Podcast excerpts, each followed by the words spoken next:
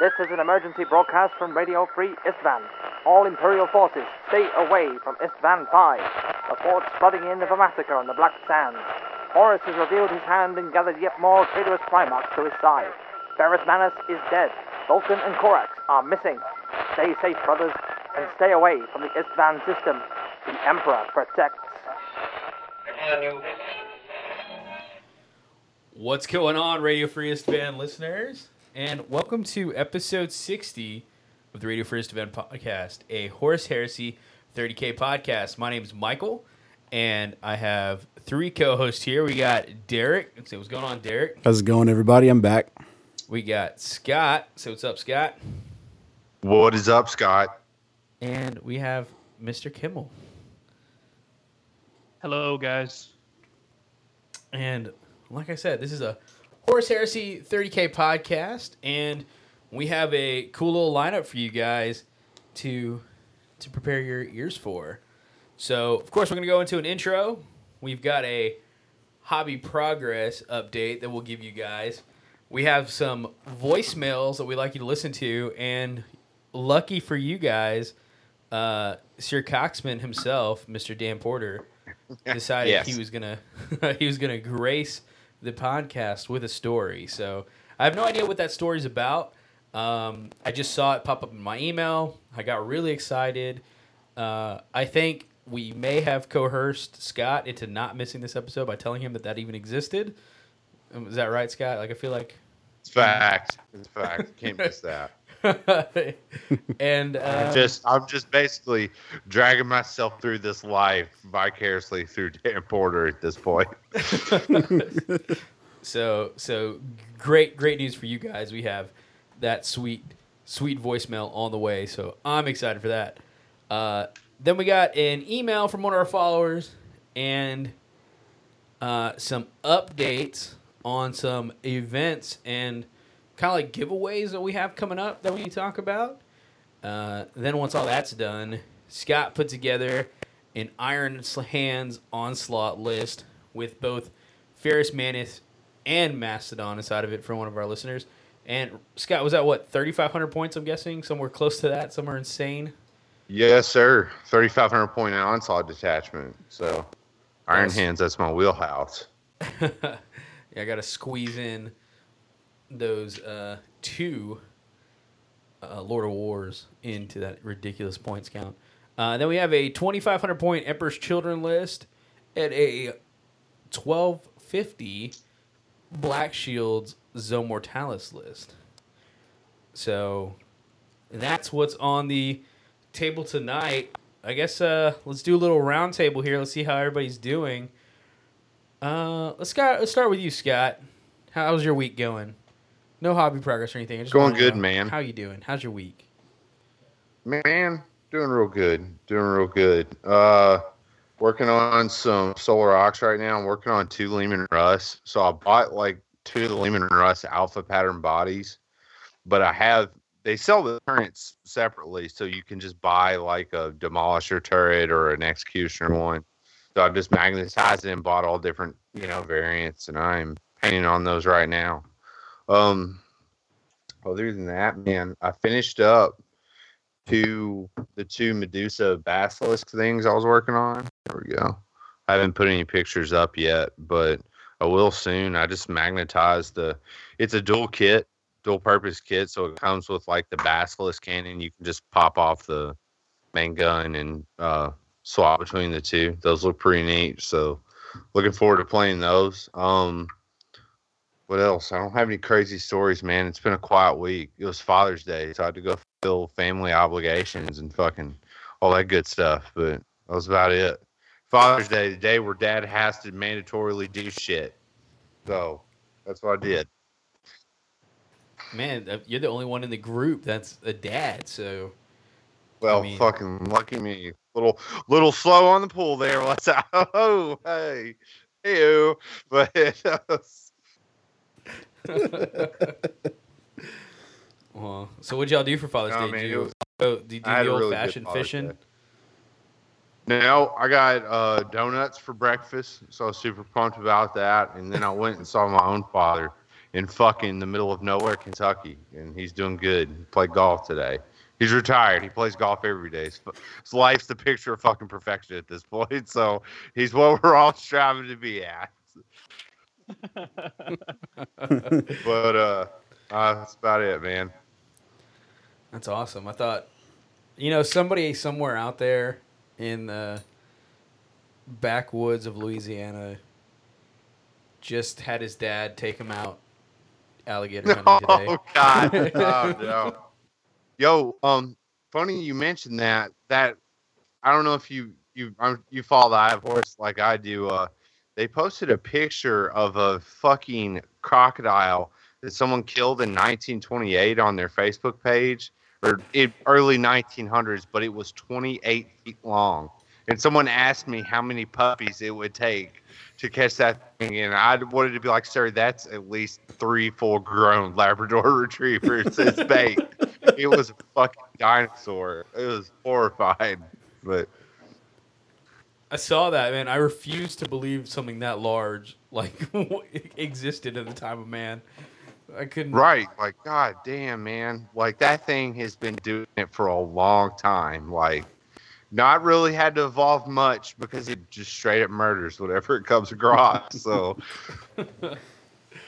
At that point, it's just trying to fulfill its hunger, like trying to God, trying to quell that massive, massive hunger that it felt all the time to stay that large. Eating and back in those days, man, it, this was like the early 1900s.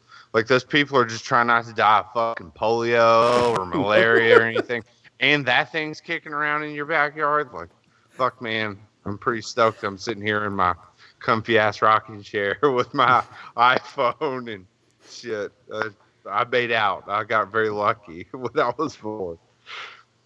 I'm telling you, man, it's like that's that's the that's the worst time to live. I mean, like hands down. Like that's when people had like multiple kids because you knew you were just gonna lose one. Like it was like you weren't Yeah. sure how, but you know he was one of them was not gonna make it. Like you were gonna lose at least one or two of those kids, and that alligator has many uh, kids inside of it. I'm sure. Yeah, that alligator's eating kids for sure, and it's Garrett like. Do you ever play that game on computer, uh, the Oregon Trail, like the Yukon Yeah. Trail? Of You like that was the way those characters died was a real thing not all that long ago. It's like a bandit shot you on the highway, or the wagon wheel broke and you fell in the river. Like it used to be a thing. Uh, Fortunately, not. Yeah, that's me, man. That's all I got. That's fucking crazy. So, what about you, Ryan? How's your week been? Uh, it was pretty good. It was busy. I took uh, Friday off and went over to Origins in Ohio, the gaming convention, and we just did one day there. Me and my buddy Chris Duncan went over and did that. That was a good time. Uh, we uh, so I got a funny story about that. Uh, Um, I'll tell it after. a- a- I'll, I'll tell it after we uh, get through this. But so I I did that. Um, I finished the charity drop pod um, for Nova and got it sent off. So they have that. So uh, according to Dave Taylor, they have all the stuff now uh, for that army. So he should be posting pictures of that charity army soon. I've seen pictures of the units, and it's going to be amazing. It's one of the cooler charity armies I think I've ever seen. I, I love So- it, dude. It's like your paint scheme was dope and on point, and then when you added the black to those wings, to like the little, the little Fins. the fins, I guess. it Yeah, just, and dude, it really brought it together. Like it was, it's a good looking drop pod. Some lucky individual. I really- there. yeah i spent almost a whole week on it like i painted like every rivet i painted all the caution stripes on the doors um like i paint you know what i mean like i went above and beyond it's i painted shit on it that i wouldn't have bothered painting on my drop pod That's how it always works. Like like when you're painting something for somebody else, like especially like in this case a charity army, I guess. It's like, yep, you gotta go above and beyond for this. Hold on. so i finished that um been building a lot of Dark Age models, and then I'm going to start on the uh, some more terrain next week. I finished I finished my first Dark Age army totally, and then I'm going to jump on this terrain for the Michigan GT to get it done. And then we're going to host our our David uh, Perpetual Painting Dave is ho- hosting a 30k event at my house next weekend on Saturday. Um, the little kill team event, and then um, so I'm going to play in that, and then Dave's going to host that, and then right after that's over, I'm going to go see Joe Rogan. He's in town, so I'm going to go see Joe Rogan at 10:30 that night. Nice. Baller. Nice. Nice. Yeah. It's Fucking exciting. jealous. Hey, that's And that's then like one today of the for- most solid weekends that you could ever ask for. like, Yeah, and then then today for Father's Day, we took my uh, father and mother-in-law out to the Knuckle Sandwich, which is just like a little local. It's like a '50s diner or whatever. We all got tenderloins. Yeah, that's that's real Indianan. That almost sounds like a, a, a prank place to like a prank diner, What like the those, Knuckle those Sandwich? fast food restaurants where they're assholes to you. it's called knuckle No, sandwiches. this is a nice They're- place. no, it's really good. They had uh, dads eat free from noon to four. So if you were a dad, you went there, they gave you free food. Well, that's neat. That's nice. Yeah. Did you take a fake kid? You hire a fake kid?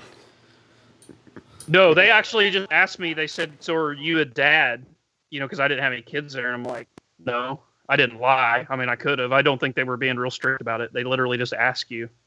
She actually just assumed, and I'm like, "Oh no, I'm not a dad. I don't. I don't get to eat free." Like immediately would have judged you should you have said yes. Like, are you a dad? Yeah. Well, where's your kid? Fuck. Touche, lady. Touche. I'm either I'm either a liar or a bad dad. God damn it. You so the story, the story from Origins. So I stopped by. Remember, I sent you a picture. We st- had stopped by an Arby's. That was like the only place on the way back. And I sent you guys a picture where there was more Amish people in the Arby's. At this other Arby's, I like can't like. Apparently, Amish people everywhere have just like recently discovered Arby's, and the word has went out. They've rode in a coach and buggy to all the Amish settlement and told them there's this restaurant called Arby's that we should all eat at or something. I just thought it was weird that you know it's like you hardly ever see them, and then and, and you know unless you're like in a town where there's a bunch of them at, and then just randomly the last two times I've been to an Arby's, there's Amish people. So I was taking I already I sent you guys that, but then right after that I ordered my food. It and um I went and sat down and they call out my name. You know, they ask your name and they say Ryan. So I go walking up to the counter and there's this Asian guy there, probably like six foot, six foot one, this bald Asian dude, and he's getting the food. And I go, uh, did you guys call Ryan? And he goes, yeah, that's me. And I went, oh, your name Ryan too? And he goes, yeah. And I'm like, all right. So I go, well, I, so I'm Ryan too. So, uh, I guess I'll just wait till they call it again.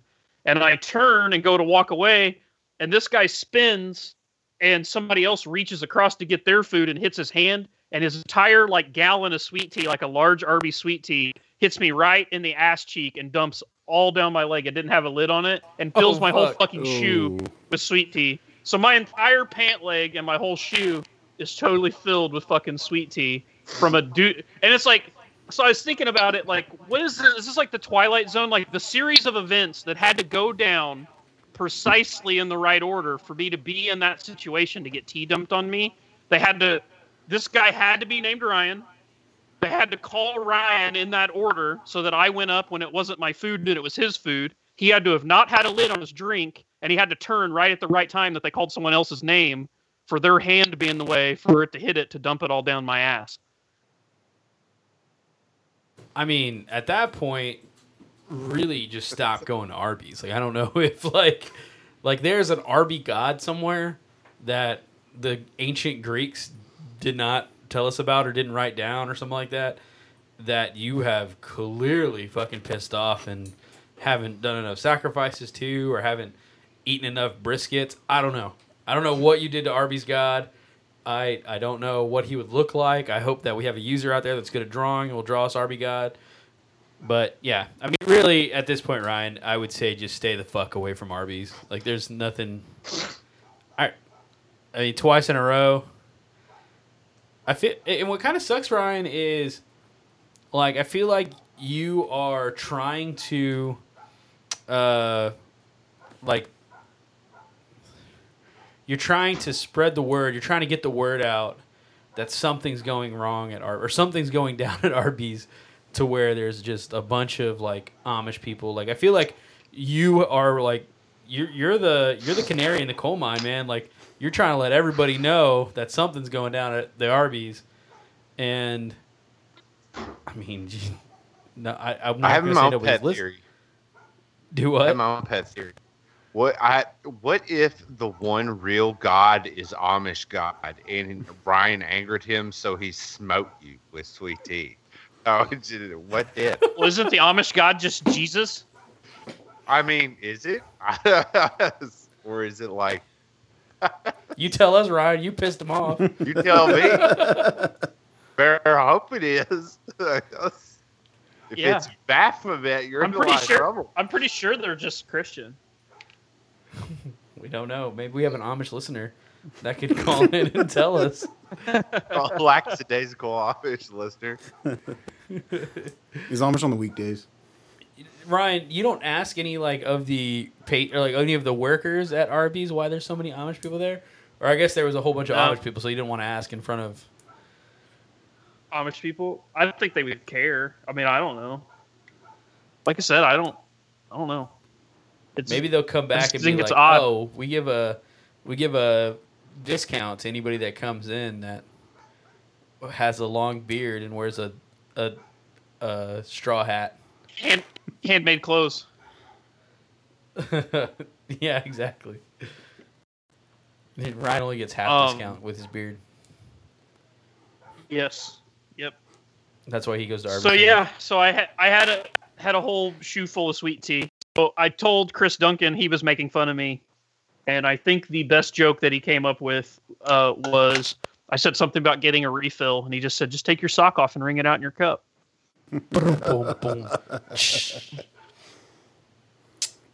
It's Yeah. like real nice, Chris. Real nice. Way to go, Chris. Way to be a friend. so Well, that he thought it was sucks. funny that I was laughing about it. He was like, I would have went off and like went crazy, like been mad about it. He's like, you handled that totally fine because I laughed. But I thought it was funny. Um, I'm like, well, like, you know, I'm wearing like shitty thirty dollar Walmart shoes and free pants that they gave me from work, and I don't really give a fuck. Like, what? Like, there's no sense in like starting a fist fight over somebody spilling tea on you on accident. It wasn't like the guy like, you know, was like "fuck you" and threw it in my face. Like he just turned around and somebody hit his hand and Been a lot Fell cooler. down my leg. did. That would have been drama filled. Fuck you, Yeah. fuck you, Ryan. Number two, Ryan. Stay in your Ryan lane. number two. Yeah. Stay in your lane. So I think Joe Kirkus, uh, uh, homeless Joe, we were talking about it, or somebody somebody said that there was a glitch in the Matrix. That that's what that was because Ryan dumped tea on Ryan. There was a glitch in the Matrix. Too many So- Ryans in one area. We're too busy processing all these Amish people in the Arby's, Something that we thought we'd never have to see code for. And then two Ryans get food at the same time. No, God no. True glitch in the Matrix. Whole system almost went down, but luckily we were just able to lost that guy's tea, but everything else was up and running. I bet you, Ryan. You know, like I'm, and I'm trying to think about this long term. Was this before you made it to Origins or after? this is on the way home. Oh, okay. So you didn't have to walk around with the sticky interior. What's the inside of your knee called? The inside of your kneecap? I can't remember. what Knee that's- pit. The knee pit. Yeah, sticky The knee, knee pit, pit. which is You pit. probably one of the Excellent. worst feelings you could fucking have, where your your knee pit just does that. It's nothing like a nice, moist, slurpy knee pit. Mm. So Frothing at the knee pit over there. you just had to stew in your own sticky pants for the drive home. That's not too terrible. Did you get anything cool at Origins? Um, I bought all the BattleTech. Like I can show you a picture. Literally, I called it the Mountain of Metal. Chris Duncan was dying laughing because I had this like giant Tupperware tray that they give you to shop with, and I was just filling it up. So like I bought a shitload of that, and then I bought one Dark Age model for myself, and then I picked up about three hundred dollars in other Dark Age stuff, but it was for other people that I was just ninja shopping for. That is bonkers, dude. That is awesome. What what like I thought you had said that like BattleTech was way cheaper than like Warhammer and Well, it is. It is because you only need. You typically only like it depends on how crazy you go with it. Like if you only want one army, you only need about twelve models, and some of those will be vehicles, and you usually get two vehicles and a blister, and a blister is like fifteen bucks, so it's about seven dollars, a mo- you know for a vehicle, and then for actual mechs, they're about fifteen dollars. So let's say like my one list is eight mechs, so whatever eight times, let's see, what is that eighty? another 41 20 then yeah like basically like 150 bucks maybe for an army so you just decided that's, to you just know- go get all of it. Like you're just one swoop. i bought a bunch of shit like from because there's different eras like you play you play in different eras and different shit and there's all kinds of different factions and stuff. So i basically just went through their entire catalog and bought everything i thought looked cool. Like i just went solely off looks. And i wanted a mix of like vehicles helicopters infantry battle suits tanks mechs all kinds of shit so we can mix and match and play different eras. So yeah i just bought a ton of shit. Wow. Nice. That's super because cool. the thing the thing is the company that makes it is Ironwind Metals and they they're out of Illinois or they're out of Ohio. That's where the factory's at. And so this convention is in Ohio. So they take literally every single SKU that they make they have at the convention. And even they have this one certain things are called like archived items. So it's items that they make but they don't even sell on the web store anymore. It's just like they just make them and only take them to conventions or you have to go to the actual factory um, to buy them and uh, so they had them there so i bought a shitload of their archived stuff that's really hard to get That's fucking dope. Do you see any Games Workshop where you're So- there? Any uh, Forge World or 40k or anything? Or are you too busy buying Battle Mac? and i didn't even i didn't even go to their booth because i don't need any games workshop stuff and i cannot deal i don't want to talk about it and be negative but i i cannot bring myself to buy from forge world at a convention because of the way the pricing structure works Fair enough. Fair enough. Was Forge World there at Origins? i don't know like i said i didn't even walk over there Oh, you didn't even look. i seen them on the other end i didn't even walk over there What if they were just like, "You're Ryan Kimmel. You're the Ryan Kimmel," and then they just here, take this, and then it was seven point five. Um, Well, they wouldn't have. They wouldn't have. So we're good. Thank you, thank We're you all for the cake. Oh, I sent. Um, I asked somebody on because somebody asked me to pick them up some Emperor's Children dice. Jason Tick did, um, but they didn't have any there. I found that out before I even went there because somebody else I knew was there, and they I just told them to go over there and just ask them real quick if they even had them, and I knew that they didn't have them before we even went. It's Fair enough. Fair enough. Good looking out before you went. I didn't even I didn't even have occasion to walk over there. Plus I had I bought all these I bought some Battletech books and I bought all those metal miniatures and I had all that Dark Age shit for other people. I had this giant cool mini or not bag with like rope handles and it was like probably 50 pounds and it was like cutting into my fucking hand cutting the circulation off. Um so I had to like carry that around this whole I was a dumbass and like bought all the shit right off the bat instead of waiting until right when we were about to leave. Total rookie mistake. See, I'm spoiled because I'm friends with the Battle Foam guys. So typically, when I buy shit at a convention, if I have a giant ass bag, I'll just take it to the Battle Foam booth and stick it under their cash register, and they'll watch it for me. And I can go do whatever. And then when I'm about to leave, I just pick it back up and leave. But they weren't there. There was no Battle Foam there, so I was stuck stuck with it. That was all Arby's God fucking you up, dude. That's all Yeah. that was. Yep.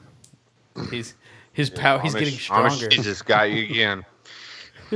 That's the Amish Jesus stigmata you were experiencing on your hands. Don't do it, Arby's God. Ryan's not worth it. So, but that was that was pretty fun. Had a good weekend. Uh, game night was really fun. Scott came up last night. Um, all of our other buddies were here.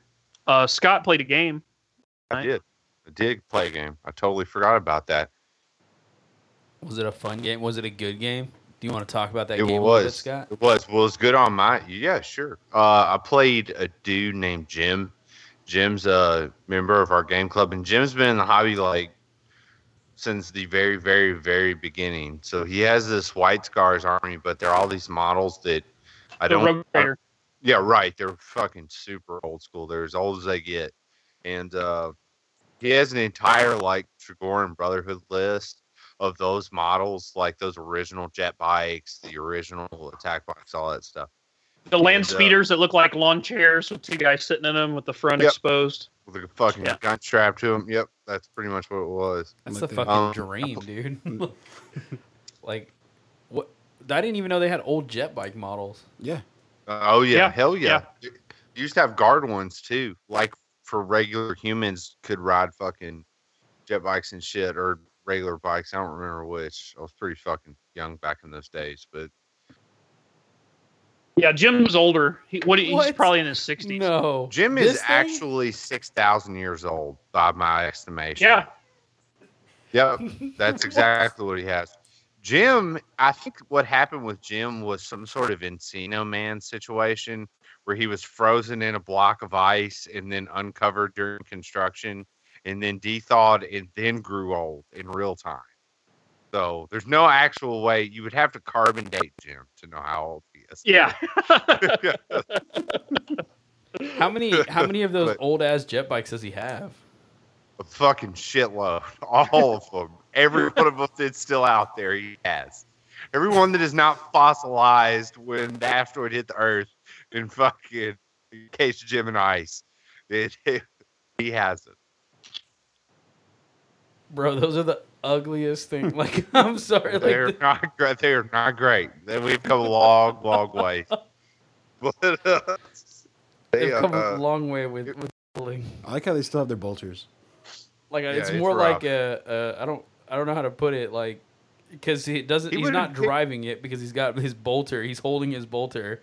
He's just kind of like just sitting on it. Just not safe. Not safe at all. I don't care what what like organ implants you have or technological capabilities. It's an it's an unnecessary risk to, to You don't need seatbelts handle if a you're in motorcycle that way. that's real life. No, did, you I'd get any, did he get any pictures of um, that army? Does anybody have any Fuck, pictures of I that didn't. army?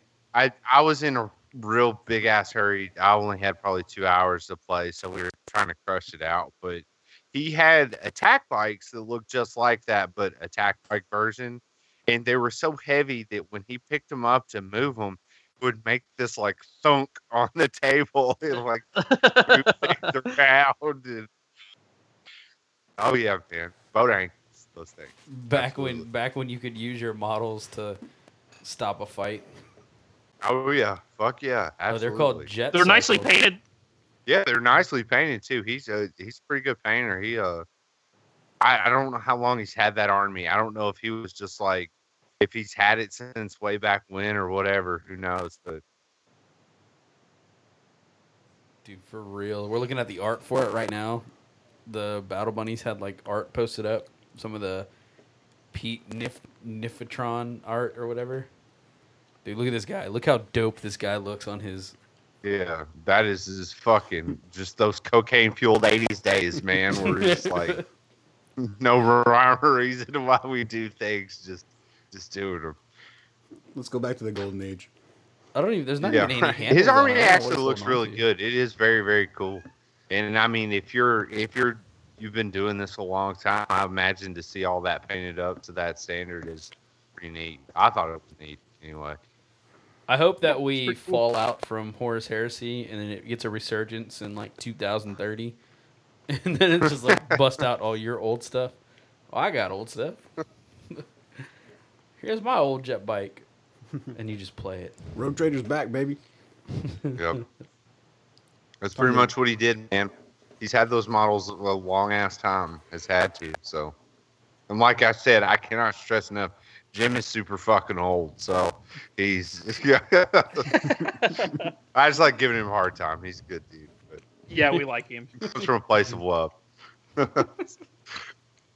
was a guy. I don't know if I sent you the picture that I was asking people what they wanted to eat at game night because Emily will make dinner for everybody, and this motherfucker said beef stroganoff, and I, and I said Jim, I said Jim, that shit may fly at bingo night down there at the old folks' home, but not up in here. Yeah. Like Jim, this isn't Jim. This isn't tumbleweed. You don't just roll up in here, order in Metamucil, and sit with your dinner. Oh man, I hope this dude's a listener. No, he's fucking awesome, man. He's a good dude. yeah, we like him. totally tell him to send in some pictures of his army. Uh, we'll take. He's here every game night, so I'll get Yeah. pictures of it. I'll tell him to bring it again.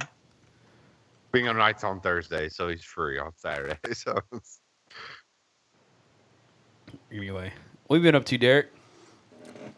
Not a whole lot. Uh, probably should have started with me. Uh, I've been just been kind of working. no, just getting high, things like that. No, I had some setbacks where I wasn't able to order a bunch of stuff I was wanting to order. So, uh, not a whole lot going on for me and Heresy right now. Just been painting Tac Marines, Tac Marines, and I got a big box of uh, Reaper D and D figures. I backed a Kickstarter theirs like a year and a half ago. Reaper Bones. Oh yeah, the Bones three, and all those came in, and I've been like Scrooge McDucking in a pile of those. Just, just put them in your bathtub and just diving around in them. Yeah, pretty much. Are they resin or are they? It's a it's a soft plastic. It's kind of like halfway between what uh, what they use for like Warhammer stuff and the like actual pre-painted D and D stuff. Yeah. So it's a lot softer than what I'm used to with Warhammer, but I don't know. I'm getting used to it. It doesn't take water paint too well. Like I guess their Reaper Master Series is just the right consistency or something, but if your paint's too thin, it like beads up on the model. Did you wash them when you got them? Uh, they're made to be painted right out of the box. That's what they say. I would wash them. I washed a couple. I still had the same problem. So it's with the material, not with anything in the process. Son of a bitch. But I'm making it work, getting it figured out. Well, that sounds fun. Oh yeah, had a good like time. you had a good time. Nah, I guess I guess it's on to me. Uh, so I finally got those uh, the combination of paints in from eBay uh, to paint my Alpha Legion. So I got the that Mig green. Uh, so I think I'd mentioned it last week that I was trying a new recipe that David Sampson was throwing around, and basically he has it. It's, it's his uh, anti like it's his lung saving recipe for Alpha Legion, and so it's a Mig Mig like clear green kind of thing, and follow that up with some uh, Createx clear blue, pearlescent blue, and so uh, uh, I ended up painting uh, five bodies. I guess uh, is the way I should put it. Uh, basically, I have Mark Five legs with Headhunter torsos, Headhunter. Uh, like I'm gonna be using Headhunter shoulders, but I've got the Mark Five legs, Headhunter torso, and then a, um, ooh fuck, Stormcast Eternal head on top of it. And so I got all those loaded up on my cool little clips that that old man made me, and painted up those guys, got them to the blue point, and then I went through and I went through with some aluminum, tagged up all their faces and shit, and all their uh, um, all their studs, all their combat studs or whatever the fuck they're called. And Nice. then I ran it through a black wash. I did all the black areas, all the dark areas, and they're coming out pretty good. So pretty excited about that. Got Alpha Legion on the way. Um, I ordered some stupid stuff that I probably shouldn't have ordered. Like thinking about it now, but I ended up ordering three knight Majeras. And Whoops. Whoops. and uh, I ordered three of the Soul Dark posable leg kits, and then I ordered two sets of the uh, chainsaw arms from that Etsy, uh, that Etsy dealer. What's his name? Telor, Fellor. Hold on, I I really need think to- so. The one you put up on the Facebook. the one I put up on the Facebook. How Laura he's- Bundus, something like that. Telor Bundes, yeah, Telebundes. uh, hold on, I gotta, I cannot just leave it hanging because that dude is so fucking badass. Um, come on now. So, it is Taro Model Maker, T A R O Model Maker, and he's on Etsy, and he offers uh, third party knight kits. Like he offers third party knight hands and stuff like this. And I don't know, man. I started brainstorming and I was like, well, what if I just drop a couple hundred dollars towards this, like just to have like a little side side project, and then I don't know, it just kind of spiraled out of control into some a lot more money than I initially thought it was gonna be. And so it always happens. yeah, so I ordered the parts to make this. um basically, if you think about it, it's going to be a completely knight gallant army list of just nothing but close combat knights, and there will be one lancer in there, and I'm gonna have all of the knights just loaded out with dual close combat weapons, but they're all gonna be modeled like working knights. Like imagine like what you consider a construction knight. Like they don't actually like the the Mechanicum, uh, Majera and Styrix. They don't have the hatch for people to go inside of them because they're like what like they're actually controlled by the Mechanicum. Like there's not a uh, what the fuck are they called? The Throne Mechanicum. Pilot? Yeah, there's no Servitor? pilot inside Scion. of there. Scion, Scion, Jesus Christ. So my idea There's is, not? that, huh? There's not a pilot in the Mechanicum Knights? I thought they were just bound to the Mechanicum. I don't think they're. I think they're still a pilot. I don't think there's any Scion inside of there. There's no hatch for the Scion to go, and then they lose one ballistic skill and one uh, weapon skill, which kind of like puts them in line with like either uh, Jesus. What? Where are these rules at? Why don't I know about this? for the for the Majera and Yeah, they, they're the little shorter ones, but they have like the beetle carapace on them, or similar to the top of a Castellax. Yeah, Dude, I never made that assumption until you mentioned that, Michael. But I think you're actually right. That's fucking crazy. So anyway, that's That kind would of what I sense. assumed. Why it's yeah, Skeptical hippo face. Right? saying. yeah.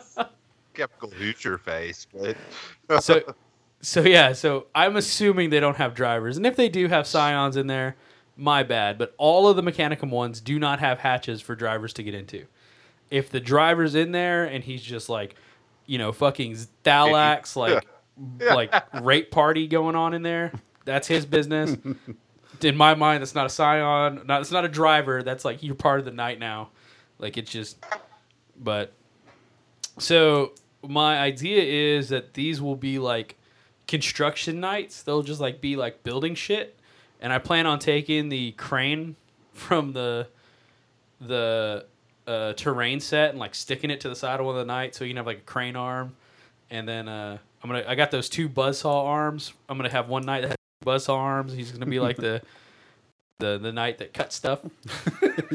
He's gonna be the cut. cut Are you gonna paint him green and green and purple from Transformers?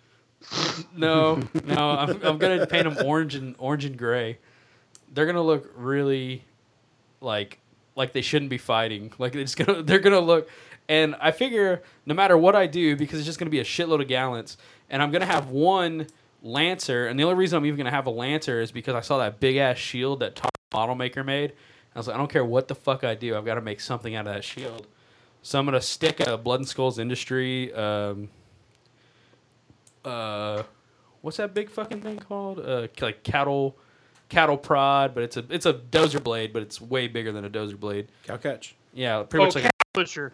yeah, like it's got a big ass cow pusher. I'm gonna glue that to the front of that shield, and he's just gonna be like the guy that moves stuff. It's- and so like every time I play this army, it's gonna be like, look, I'm probably not gonna win because I've got nothing but close combat gallants that are like weapon skill three, ballistic skill three, and they're just like garbage and trash. But uh, But they they're try. Gonna, They they're try gonna try. hard. They're gonna like. They're not meant to fight. They're meant to like. They're meant to be doing construction, and you came and bothered them. You're the asshole here. exactly. I'll always win because you're the one interrupting their job. So, I don't know. Like in my mind, I had that idea, and I probably won't actually get to work on this idea for a very long time. But you know, one of those cases where you have the idea and you're like, let me just gather all the stuff, like, so I can solidify the army in my head. Put it in a box for a rainy day. Yeah, I put it in one of them rainy day boxes. And I I was really afraid that uh, Taro maker was gonna or Taro model maker was gonna have one of those like, yeah, I'm gonna be in business forever and I'm gonna sell all this cool stuff, and then he was gonna go soul dark on me and then just stop selling stuff. I was like, no.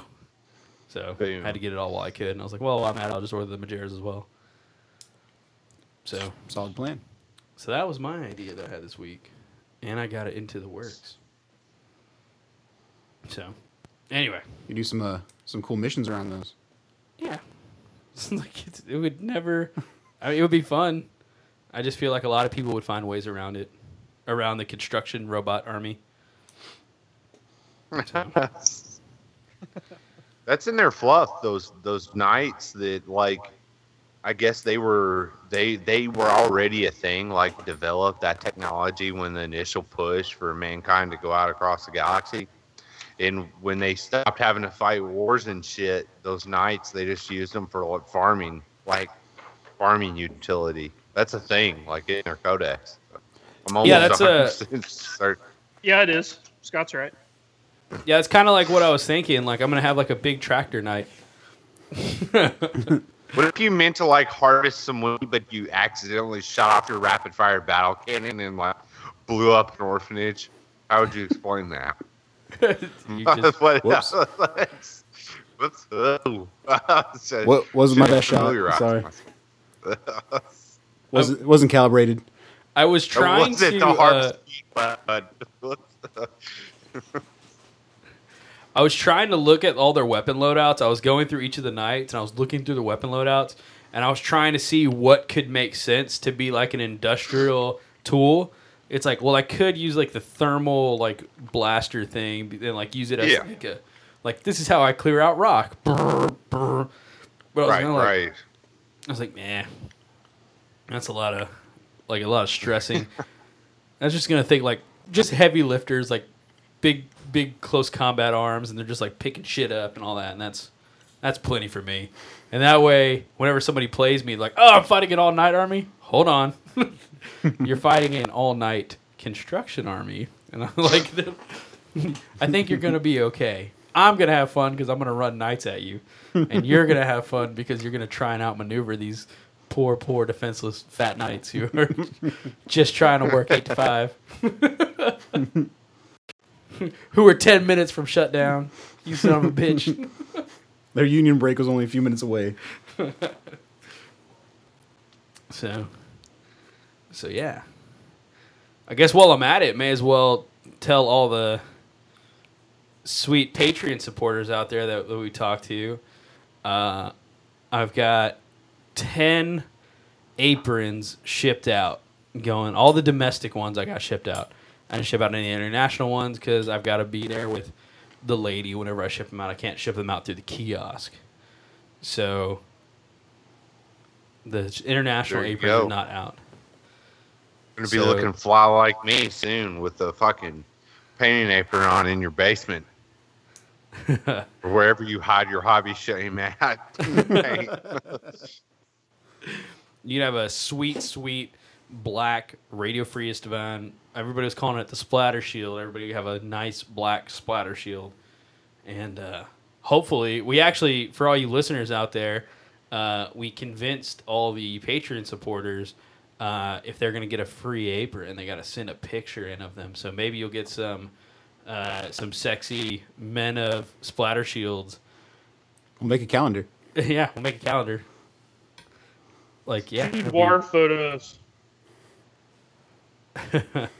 what was it? S- Somebody sent something in. and It was like a. Dude, war. It was like a, a I want to say like an urban dictionary for like the exact word used to be to take a picture of yourself naked behind an apron or naked in an apron. it's like the term for that. There's a word for it. like,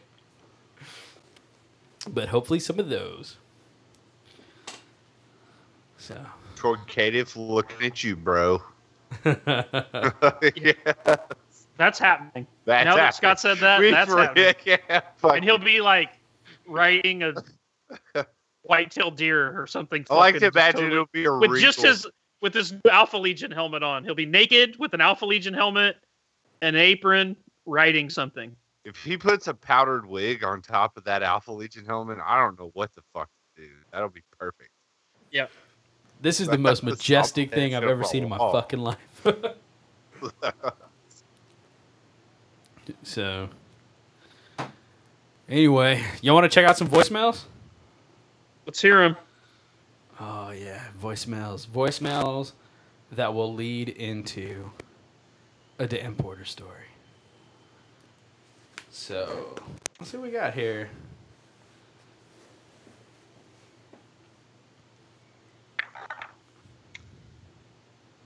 Oh, oh, oh. Hold on. This is getting weird. Okay, Awesome. I got it. I got it, kids. Nobody worry. Oh, I thought we were about to have a weird voicemail. I got too excited. Hey, gentlemen, what's up, man? This is uh, Jason from Milwaukee coming again this week. Hey, you know, I totally forgot about uh, intro music last week, you know, when I called. So I just wanted to mention, you know, it's a little bit different, a little bit out there, you know, for your usual crowd. But, um, you know, I love I love metal too, just like everybody else. But I, you know, come on, man, cultural differences withstanding, I can't come out to a metal song, right? So I probably come out like old school. I'd probably come out to like some NWA, straight out of Compton. You know, a real nice old school hit, just about fucking shit up. Especially when I was playing World Eaters or Word Bearers back in the day, just not giving a fuck and just tearing shit up. But now, because I play a little bit more Emperor's Children and whatnot, and I really have been loving Fulgrim. And I love the scene from Angel Exterminatus when Fulgrim and his whole carnival comes out and they're all singing and dancing and bullshitting.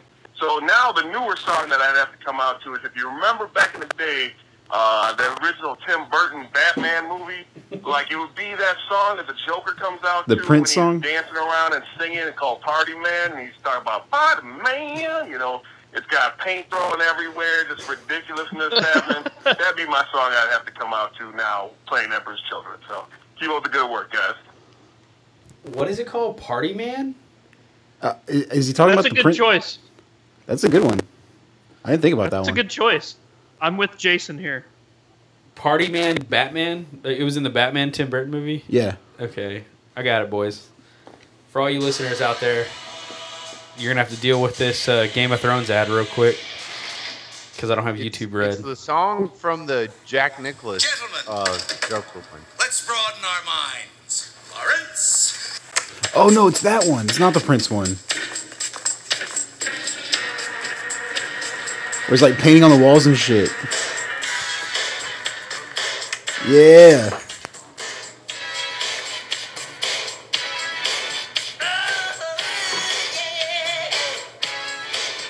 Okay, yeah, that's what they like show up in an art gallery. He's got like Oh, his yeah. like uh, beret on and shit. Damn, Jason Tick coming with the fire. Fuck, Wow. that's a good one. Goddamn. Wow, that's a hidden gem right there. I would have never thought of that. Yeah, for real? What the hell? Like, that is a very specific. Like, I'm pretty sure you could probably buy all rights to that song. Like, I don't think. I don't. Was that Prince? Is that who that was? No, no, no. The Prince one Yeah, was a different yeah. scene. So that was not. I just Prince. sounded like Prince. I don't Yeah, know. If, It might have I don't been. think anybody Now, could hit so that high of a note except for Prince. Expensive. Scott, he's super dead now. he's not just regular dead. He's super dead. When you're dead for longer than a week, you're super dead. Well, I mean, you don't get much deader. So good song, good choice, good choice. I'm digging it. Played Jason Tig. Played.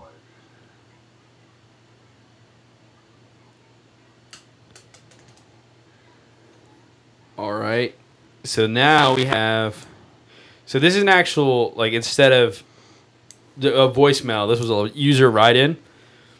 Before we get to Dan Porter's story, because it's gonna take, I know it's gonna take all the all the cake. So this comes in from Sid. Sid says, "When the idea of theme songs like a WWE intro first came up, my gut instinct was to take inspiration from Megamind, Welcome to the Jungle by Guns N' Roses." But as I thought about it, I'm glad everybody. Okay, first off, I'm glad everybody's dismissing their first idea. Like, no, no, Too obvious. I'm being childish right now. Let me put some real thought into this. he says, but as I thought about it, that song is neither somber nor bellicose enough for the martial prowess of the Iron Tenth. And then I knew what my theme would be, and this comes from Iron Hand Will, and he sent me a YouTube link. I'm gonna click it. Oh, oh my God! Hold on, got to deal with some ad real quick. I'm excited. Oh shit! It's more for Batman. The animated series theme song.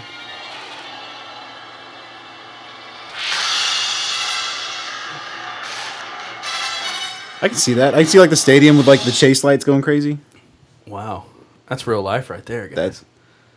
That's Do you remember Batman there heavy. was a Batman animated series that Static X did the theme song to? Uh, I want to say it was Batman Beyond. Is the one It was you're a talking cartoon. I remember that. I just thought it was funny that they got Static X to do this theme song for Batman. I want to. I want to say. Yeah. No. Static X Crash, original. Yeah, I think. Yeah, I think it was. that, that might have been for the movie. Yeah, it was. Batman Beyond was fucking dope. Like, I, like I'm Yeah. gonna just take a minute, and I just got done watching, and, and this is just a sidebar for everybody listening that's interested in my life at all. Uh, I just got done watching a documentary about Bill Finger and Bob Kane. Oh, have yeah. you ever have you like heard of Bill Finger? Not Bill Finger. Okay, so check this out. So Bill Finger is the real like tr- like true creator of Batman. Not Bob Kane like uh, like you're led to believe. So all you people out there, go look up Marc Tyler's documentary. It's on Hulu right now, and it's uh, it's about Bill Finger actually creating the uh, Batman, and this guy invented the the Joker. He invented uh, the Riddler. He invented um, Penguin. He invented Bruce Wayne's backstory. He created everything, all down to the original suit and cowl. And uh, Bob Kane took the licensing. Like he helped Bob Kane develop this character and all this stuff. And Bob Kane took the uh, the character and got like all the legal agreements tied up and like written up. And uh, and Bill Finger was like this silent ghost writer and ghost person behind all of it. And it took like forever for them to get acknowledged. And like in the latest Dark Knight, he's actually in there as a co-creator of Batman now. Awesome. But it makes you, if you watch that documentary, it makes you realize how much of an asshole Bob Kane is. like a serious asshole. So, anyway, I was so impressed by the documentary, I bought Marc Tyler's book. Oh, yeah. Pretty crazy. Anyway, we had two Batman things in a row at the same time that I watched this documentary, so it only felt right to let every listener that we have know that uh, Batman is dope. Batman is dope, and Bill Finger helped create that. So, anyway, how about a Mr. Porter story? Please talk about Batman. So the Sir Coxman has sent a story in.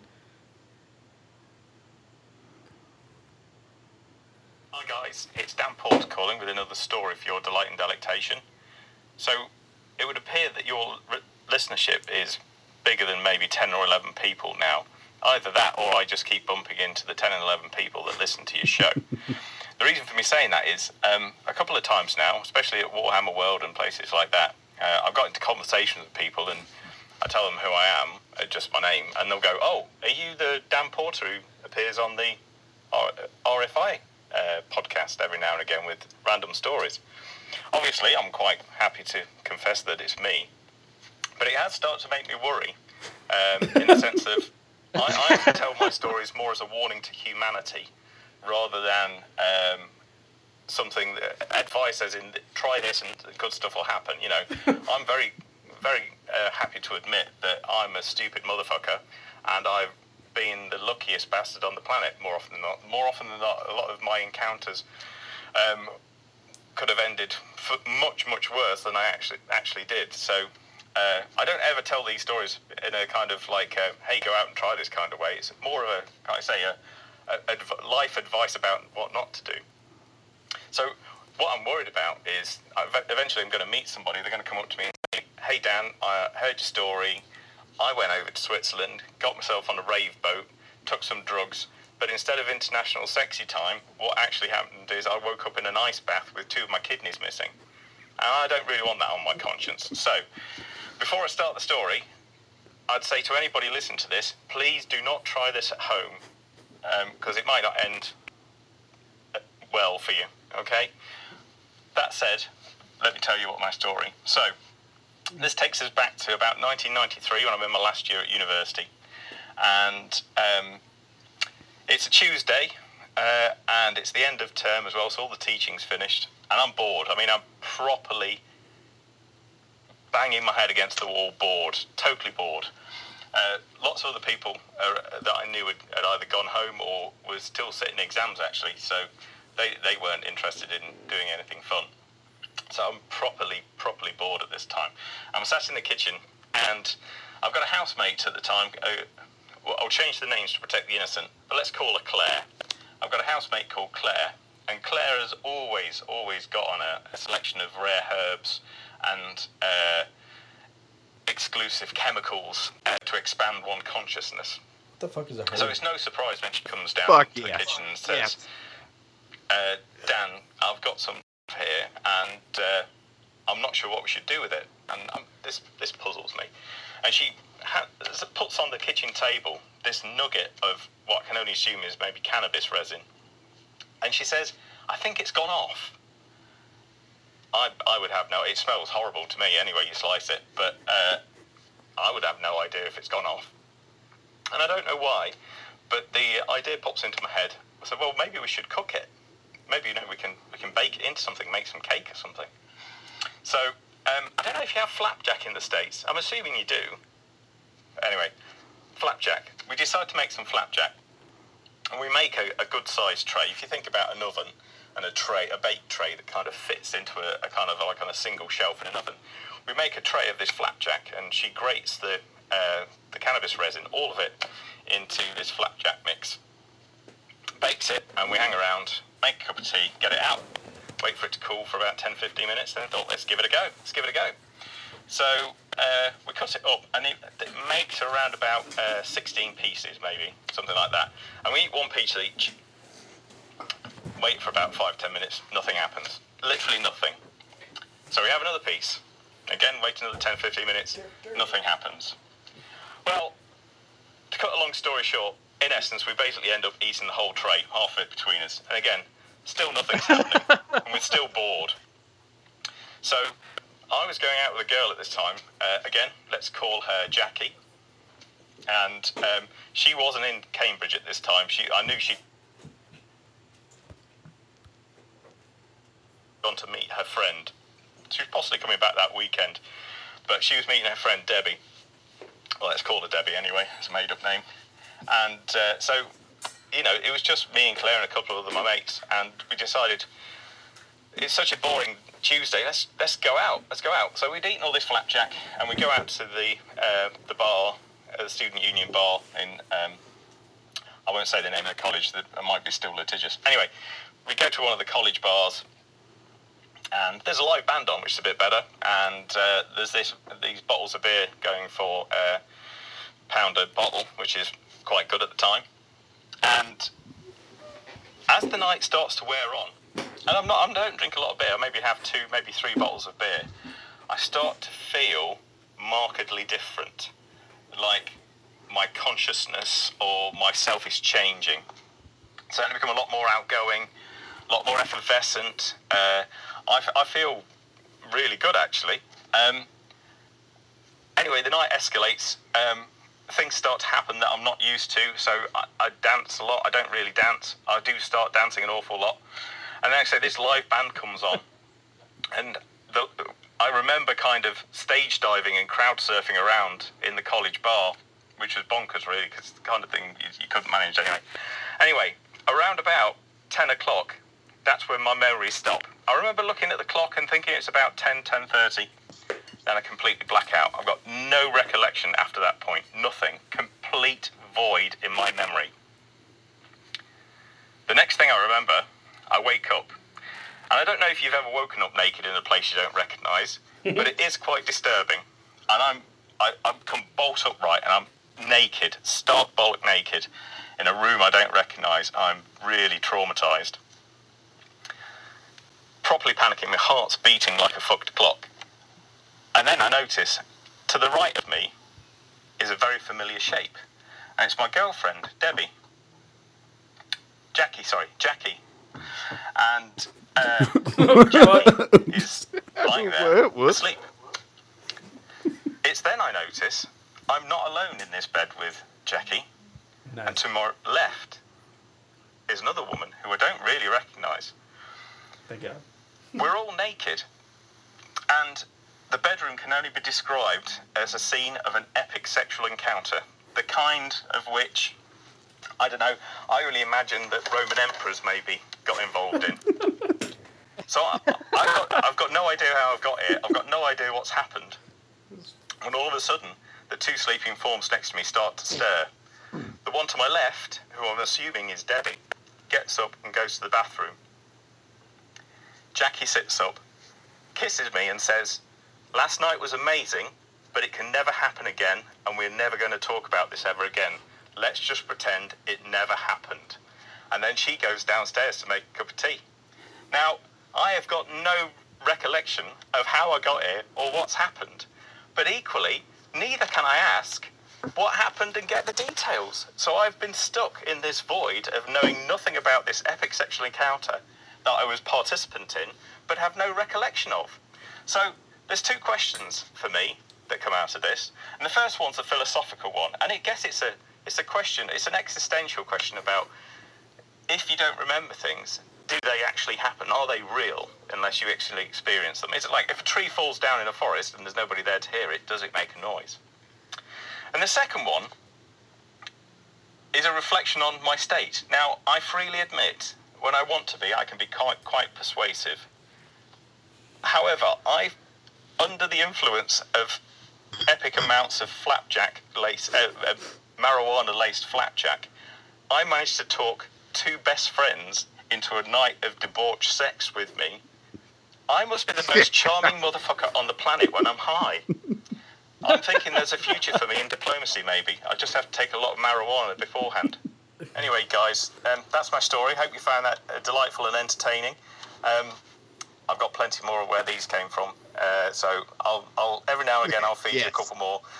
Um, loving the work you're doing. I'm loving the four, four-person format. I'm not entirely sure that you should keep um, calling Derek PhD, um, although I find it quite entertaining. I don't think I should really participate in bullying like that. But hey, there you go. Have a great weekend, fellas, and uh, I'll speak to you soon. We can we can just we can just go with pee hole. Like we don't have to do the whole pee, pee thing. It can just be straight pee. If that's better. I mean, if I get to say, I do prefer PhD without the context, but I mean, I'm not gonna try to fight it because it's only gonna stick that much harder. Just PhD. That way, everybody thinks you're super intelligent. or I'm Dead super not intelligent, and you call me that ironically. Oh, Man, dead quarter. fucking great story. fail to Fucking break the heat, man. Never. I love it. So good. Yeah. So How frustrating. okay, so for So one, kid, frustrating, but the story is edible marijuana could lead to threesome sex. You heard it here first. Ready for for real, like Yeah. there was no Yeah. downside to that story other than No. the the cost of uh, the- one of those like What's the best outcome uh, could lead to? Right there. if there's any um past life regressionists that like those hypnotists that like hypnotize you to like get memories out of you that are our listeners, could you please contact us so we can get this memory out of Dan? Help a man out. Get- Help him out live on the podcast so we can all I don't know about the. that. Me and Scott are me and Scott are gonna pay to get him over here and then just feed him a bunch of weed and put him in a room with some girls and go hide in a closet. That's yeah, the plan. just with a camera. On this Do your way do your magic, Dan. attention to that five. All right, everybody at home, take notes. Well, Patreon subscribers will get the live stream of Dan Porter working his magic. And uh, Special perk Uh. only for this spot. but I love I love how people in public are recognizing Dan. Like that's that's fantastic. Like that's call fucking Sir great. Coxman when they talk to it. I really, Yeah, you- If you see Dan in public, you refer to him as Sir Coxman and you bow, goddammit. you fucking bow to that man. hear me? Fucking If he, hear me makes out it, there? if he makes it to Adepticon, we're gonna straight knight him. Like we're gonna Oh, get yeah. a sword and knight him in the middle of Adepticon, Sir Sir, Cox. Coxman. Night him We're with a gonna slayer sword. ceremony. I'm gonna let y'all know right now. It is a Radio Free Istvan rule. If you see Sir Coxman in public and you're on a horse and he isn't, you give him your horse. Yes. yeah. If he that has the right to prima nocta if he so chooses, sir. Yeah. Prima nocta. if those situations ever come up, those are you, you're obligated. So appreciate you, Dan. Appreciate you sending that story, guys. If you want to send in a story or anything, uh, we have our voicemail. That's 209 RFI 30K0. And those are all the voicemails we play. If you want events, shout out, anything like that, leave it on our voicemail. It's fantastic. If you're international and you don't want to, or if your story is exceptionally long, uh, just record it on notes or anything on your phone like that, on voice memos, and send it into our email. It's Michael at warmer30k.com, Ryan at warmer30k.com, Scott at warmer30k.com, or Derek at warmer30k.com. And we will play them live on air. And, uh, God damn, dude, I just, we need more stories, guys. If you got them, send them in because we love them. I, lo- I love, I love these stories. We have a pretty high threshold for shit will air on this. So be bold, be bold. the tone was set early on, so we got, we, Scott Well- knows better than most what we will air. Yeah, We will let tested some those shit- limits. Who dares wins, folks. So. So, so yeah, guys, leave us a voicemail. Glad to hear it. So, let's get on some list, Scott. So we got a Iron Hands onslaught list that you need to shout out, or that you need to go Yes, over. sir. This is from the Honorable Luke McGrath. Um, got the email this week, and Luke uh, laid out some guidelines for a list he was gunning for. I'll read out a little bit of the email so we have some context. Uh, hey guys, firstly, great show. Started listening around Puppygate, and I have been hooked ever since. Quote, end quote. Very clever, Luke. Um, I am an Alpha Legion player at heart, and it's just about to head to my first 3,000 point narrative event. Uh, work in progress pictures attached. Um, he attached uh, pictures of his army. They look fantastic. Had some really good stuff in there. Uh, proud to say I'm not taking any model to the event with more than three wounds or three hull points and only five models that have four up uh, invul save. Anyway, with the light at the end of the tunnel appearing on my Legion list, I look forward to my next project.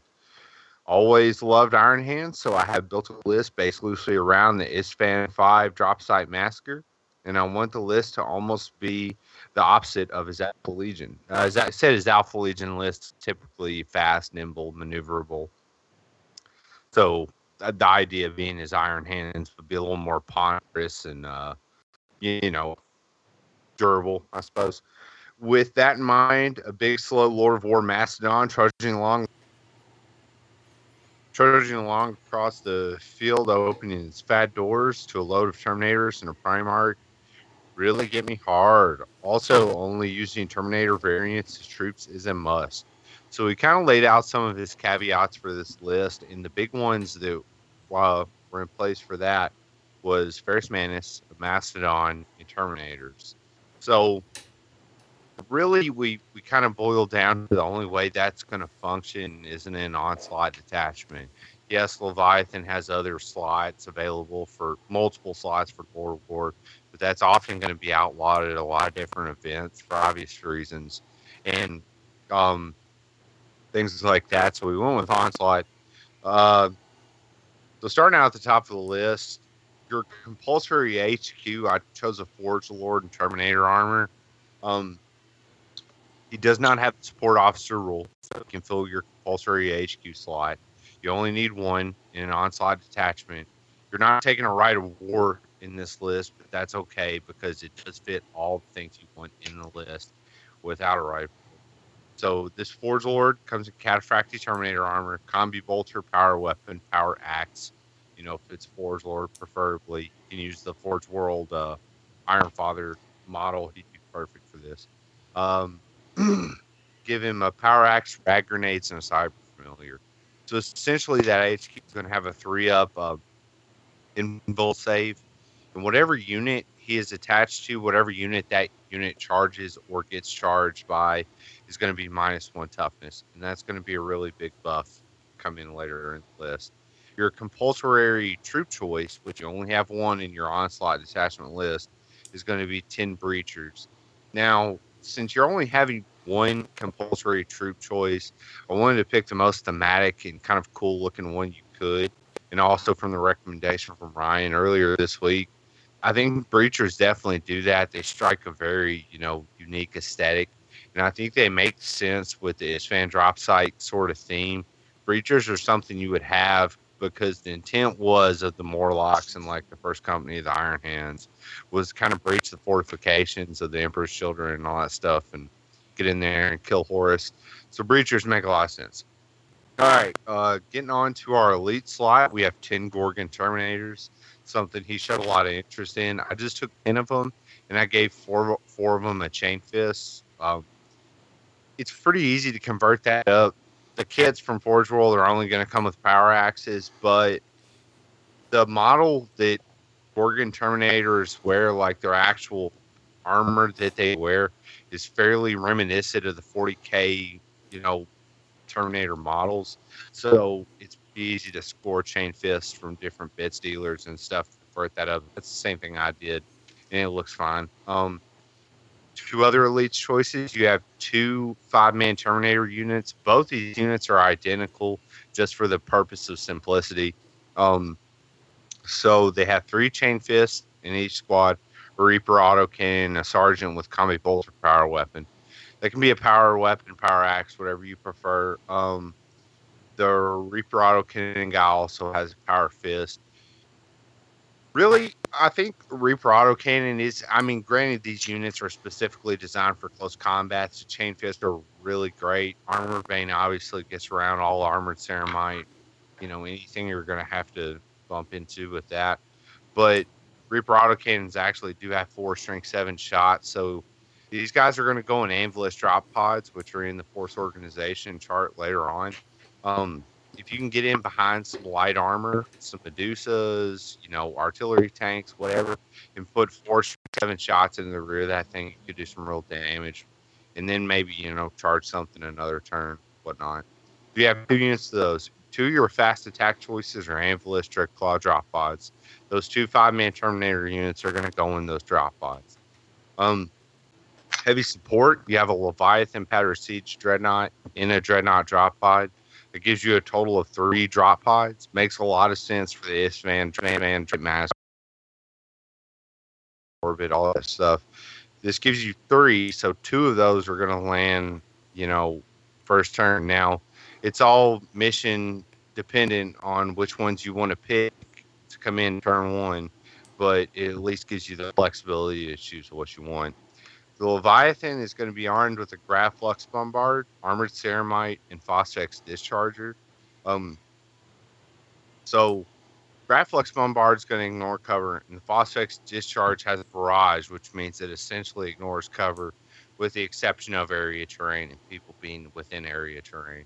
So it can put a lot of fire down. The transport it's riding in, depending on how your club rules it, it can stay in that thing, shoot out of it because it's open top or whatnot. It's up to. But that's a lot of firepower, obviously, there. Um, you have four heavy support slots and the onslaught four sword detachment, so we utilize those by choosing a Deredeo pattern dreadnought as well. That gives you some interceptor protection and really good anti-tank. Obviously, I mean it's four strength, eight twin linked ballistic skill, five shots that have sunder. That's pretty damn good for pretty much anything. And it's fluffy, dreadnoughts, iron hands. It makes sense. And if you're playing 30k, there's no reason to like skimp and take little bitch dreadnoughts and refrigerators and things like that. Take the big badass ones because they look the coolest and they're going to give you opportunities to model things, make your army stand out. Uh, finally, your last two um, heavy support slots are wound up with Whirlwind Scorpius 2.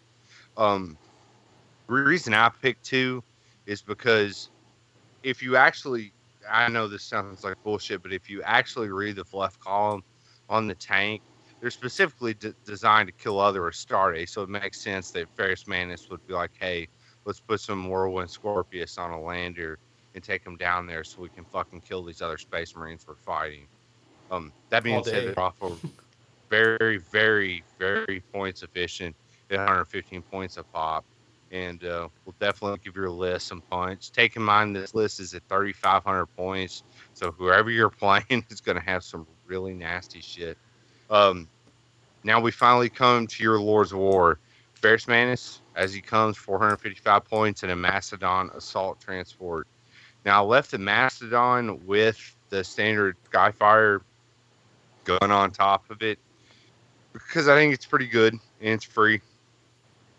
Um, I think it is essentially turret mounted, so whatever comes in, you know, lightning, whatever angle it comes in at, that's that's typically how people are going to try to get around the interceptor on your Day or whatever is stay out of their firing arcs. They're going to have a lot of trouble doing that on a Mastodon that has turret mounted weapon with interceptors. So, um, notes list, it's got to be onslaught, okay? And that's going to mean you're going to go second. That's not a huge deal because a lot of your punch in this list is drop pods. It's okay if they don't come in first anyway. It really doesn't matter. They're more of a reactive thing. So you would rather his reserves and his drop pods come in first, and then you be able to capitalize on their positioning rather than yours come in first and them just be able to hammer you. Uh, Ford has a three up invul save. He has rad grenades. You put him with those gorgons. You put those in the mastodon with Ferrus and your breachers in there, and all of a sudden, hey, you know, like Carl Weathers says off Arrested Development, you got yourself a soup going on. So they're pretty, uh, they're pretty good. You only need, uh, you only need one compulsory troop. That's why we chose the breachers. Um, as far as if you only were going to have one troop choice, they're probably the most durable. While not the most points efficient, they look awesome, and they make sense that they would be at the drop site. I think. You got lots of Terminators going on. You got two units of five Terminators that score. They're perfect in the aesthetic of the Morlocks, and then you got a unit of ten inside the Massive. So you're fitting that. Um, three drop pods, two are coming in automatically. Choose wisely your mission's really going to depend on that and where you need to be to score points. So be smart. Um, Leviathan and Deredeo, they're super dreads. They're fluffy because Iron Hands love their dreads. They want to be more like machines. So it makes sense that you would have those. Um, also, a little trick Ferrus Manus has the Master of Mechanisms rule that says he repairs vehicles on three up save. He also is equipped with a servo harness that in its description says it re- improves any peril by plus one, which in theory would mean, however, you and your opponent want to work it out, that he would repair vehicles on a two up. So if he's inside a Mastodon, you're looking at being able to repair a whole point pretty much every turn until he's not inside that thing. And the only time he shouldn't be inside of it is when he's outside beating someone to fucking death with a hammer. So there you go. Um, that's pretty much a list. Cut and dry. I think we hit everything we need to. Um, you have a lot of eggs in one basket with that Mastodon. So you really, really, you, you have the scoring flexibility with the Anvilus coming in. Those Terminators obviously score, but you have two scoring units also in your Mastodon. Be smart about where you put it. I mean, it can obviously take a punch, but you know, don't don't oversell it in your mind because a squad of ten assault marines with melta bombs can put a turn that smile upside down really fast and blow that 700 point unit the fuck away. And I know it has a special rule where essentially on a one or a two, the unit inside of it will survive, but that's only on a one or a two. On a three or higher, they're all taking a strength 10 AP2 hit, and that's fucking super bad. You're going to start losing kill points, things like this. Gorgons aren't going to get their feel no pain save, which is what makes them better. Then, so be smart. I'm just saying. Um, I think it's a really cool list. I love Iron Hands. That was my first ever army I ever did for 30k. So I'm all for it. I hope it works out for you, Luke. I hope we helped you out. Um, I will email this to you now so you have a hard copy of the notes and all that stuff. Also, before I hop off here, guys, I know Michael, you're probably going to talk about this later, but it. I wanted to shout out Shapeways. I know you sent some pictures of some of the new products they're offering. There was one specifically that jumped out and really grabbed me, and it's for any of those Iron Warriors players out there. They have an Iron Warriors Mark III, like pseudo Mark IV shoulder pad that has hazard stripes sculpted onto. Now, I know I had talked about Yeah. earlier how difficult it is to freehand fucking hazard stripes. So the fact that they came out with that product where the hard work's already done for you, I would be all over that shit. If I was starting one of those armies, I would order a million of those and then just buy shit to fuck put on. So if that was me, but that's all I got, guys. So I actually, I actually just sent us because uh, uh, Shapeways was nice enough to give us a credit and for a review, and that those shoulder pads you're talking about the it's Mark three, but they they they do kind of fit in between Mark three and Mark four, and with those stripes on there, we actually had twenty of them. And ten of them are making their way to Evan right now, or one of our Patreon supporters, uh, inside of his apron. So- Nice. And yes, Well, they look Evan, incredible. Like, dude. and yes, it, we have uh, fucking ten more of those. I wish I we have dude. If I 20 had that shit, I would have been. I if I'd have known that product would have existed when I first started my Iron Warriors Legion, I wouldn't have had any of my motherfucking guys without those shoulder pads. I'm just saying. So, Yeah, we actually have uh, 20 Cataphractii Terminator pads, uh, Iron uh, Iron Warriors Cataphractii pads.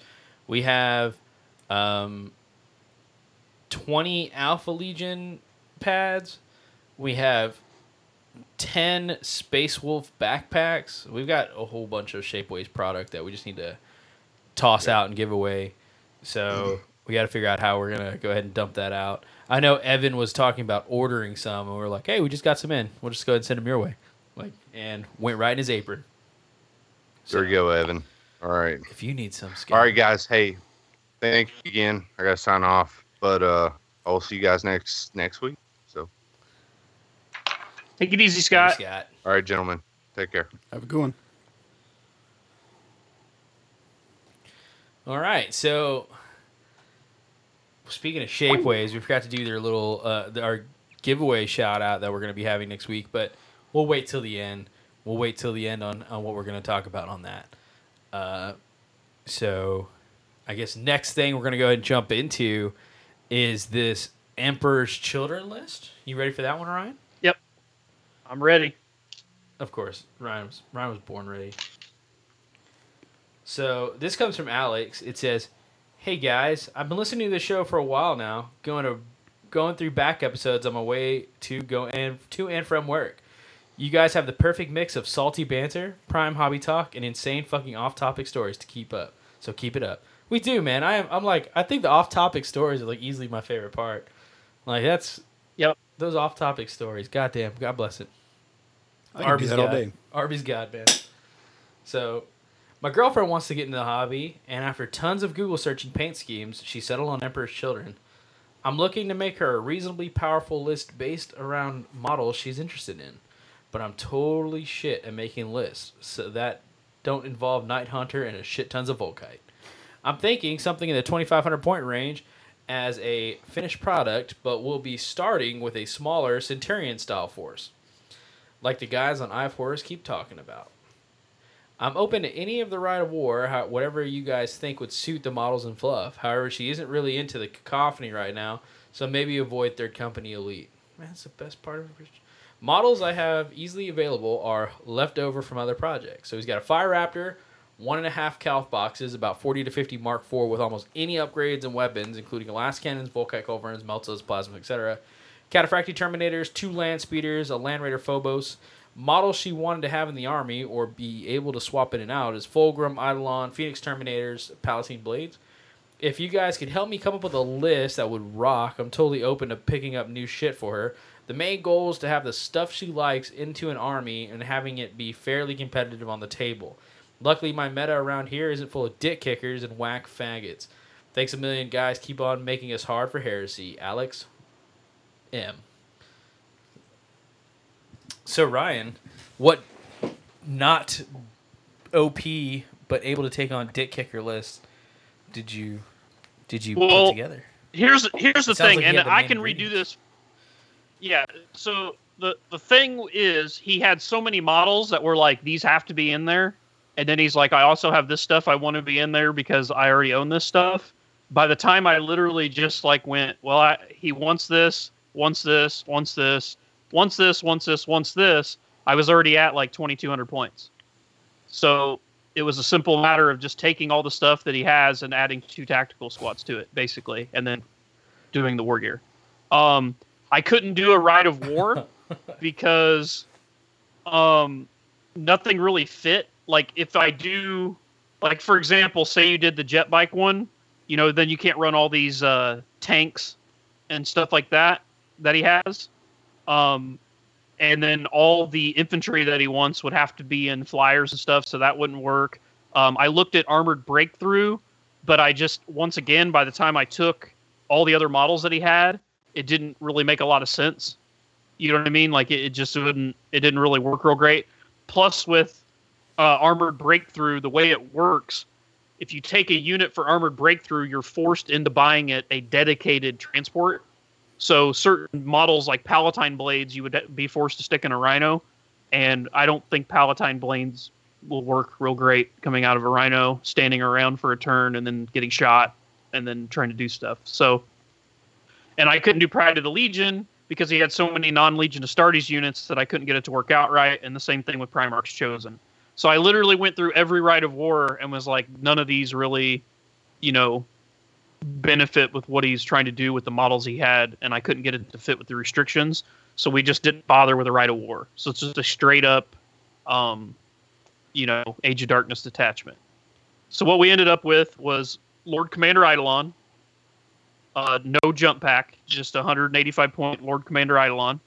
For troops, I got uh, two 10 man tactical squads, and they're both in rhinos. They're just bare bones base. I had no extra points. Like I said, when I totaled everything up, it was basically just add two tactical squads in rhinos. so two 10 man squads uh, in rhinos. For for elites, I have a single apothecary with artificer armor. For the second elite's choice, I have six palatine blades. I went with six uh, to save some points, and also because that's uh, Slaanesh's sacred number, so it ended up being fluffy too. So in that unit, the sergeant has a phoenix power spear, and uh, the of the other five guys, uh, two of them have uh, power weapons, and then the other three guys just have their uh, the, the they come with the charnabal saber. Uh, then I for the third elite slot, I have six Phoenix Terminators. Uh, they just are how they come armed with, and they took a dedicated Spartan assault tank, and it has armored ceramite and dozer blade, so they're going to be in a Spartan. Uh, for fast attack, I took a single land speeder with pintle mounted multi melta and hole mounted graviton gun, so that'll use one of the two speeders he has. Uh, for heavy support, I took a Sicaran battle tank with lascannon sponsons, so care the Sicaran he has. Um, then I took a Fire Raptor for the second heavy support slot with uh, Reaper autocannon batteries and four wing mounted hell strike, so I used that. And then for the third and final heavy support slot, I took a Land Raider Phobos with Dozer Blade and Armored Ceramite. and that's probably where I would put uh, Eidolon and the uh, Palatine blades in. And then for the Lord of War, I took Fulgrim, and I would probably put Fulgrim with the Phoenix Terminators and the Spartan. And then the Apothecary, the that's there, you would attach him to the Palatine blades as well with uh, Eidolon. Fair enough. I mean, So that that uses that uses Straight- all pretty. yeah yeah it, it uses all the models that he has except for one land speeder and he said he had several apothecaries i, I don't know how many several is more than one but i got points for one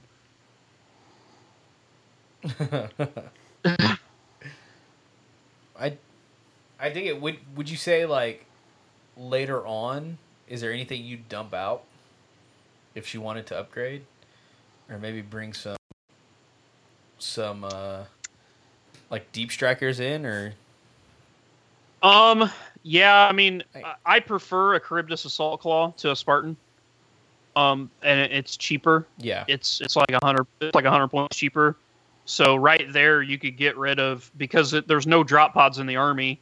If he didn't want to run, or he or she, he and she, it's the husband and wife. If they didn't want run the Spartan, they could run a Charybdis. The problem is they already have all the heavy filled up. That's why I went with the Spartan because I could dedicate the Spartan. So you would have to cut one of the models out of heavy support anyway. So I'd probably drop the Sicaran and then take the Charybdis there. So then you're going to have 300 points left over just from that swap out. And then with those 300 points, um, you could you know buy more land speeders to fill out that land speeder squadron. Use some more of those. You know, put you know put you could do a lot. I mean, 300 points you can fit you know quite a bit more stuff in.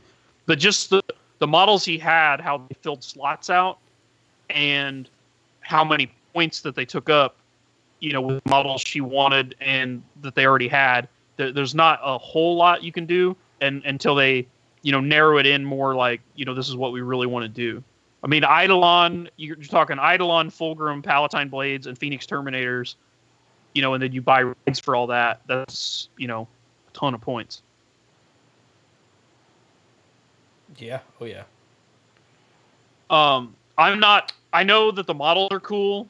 Um, I'm just not a fan of Palatine blades. Like I've just never really seen them work out. They're just power armored dudes with weapon skill five and charnabal sabers, and they charge you a damn arm and a leg for them. I don't really get it. They're kind of one of those head scratcher units when you look at their points. Um. So.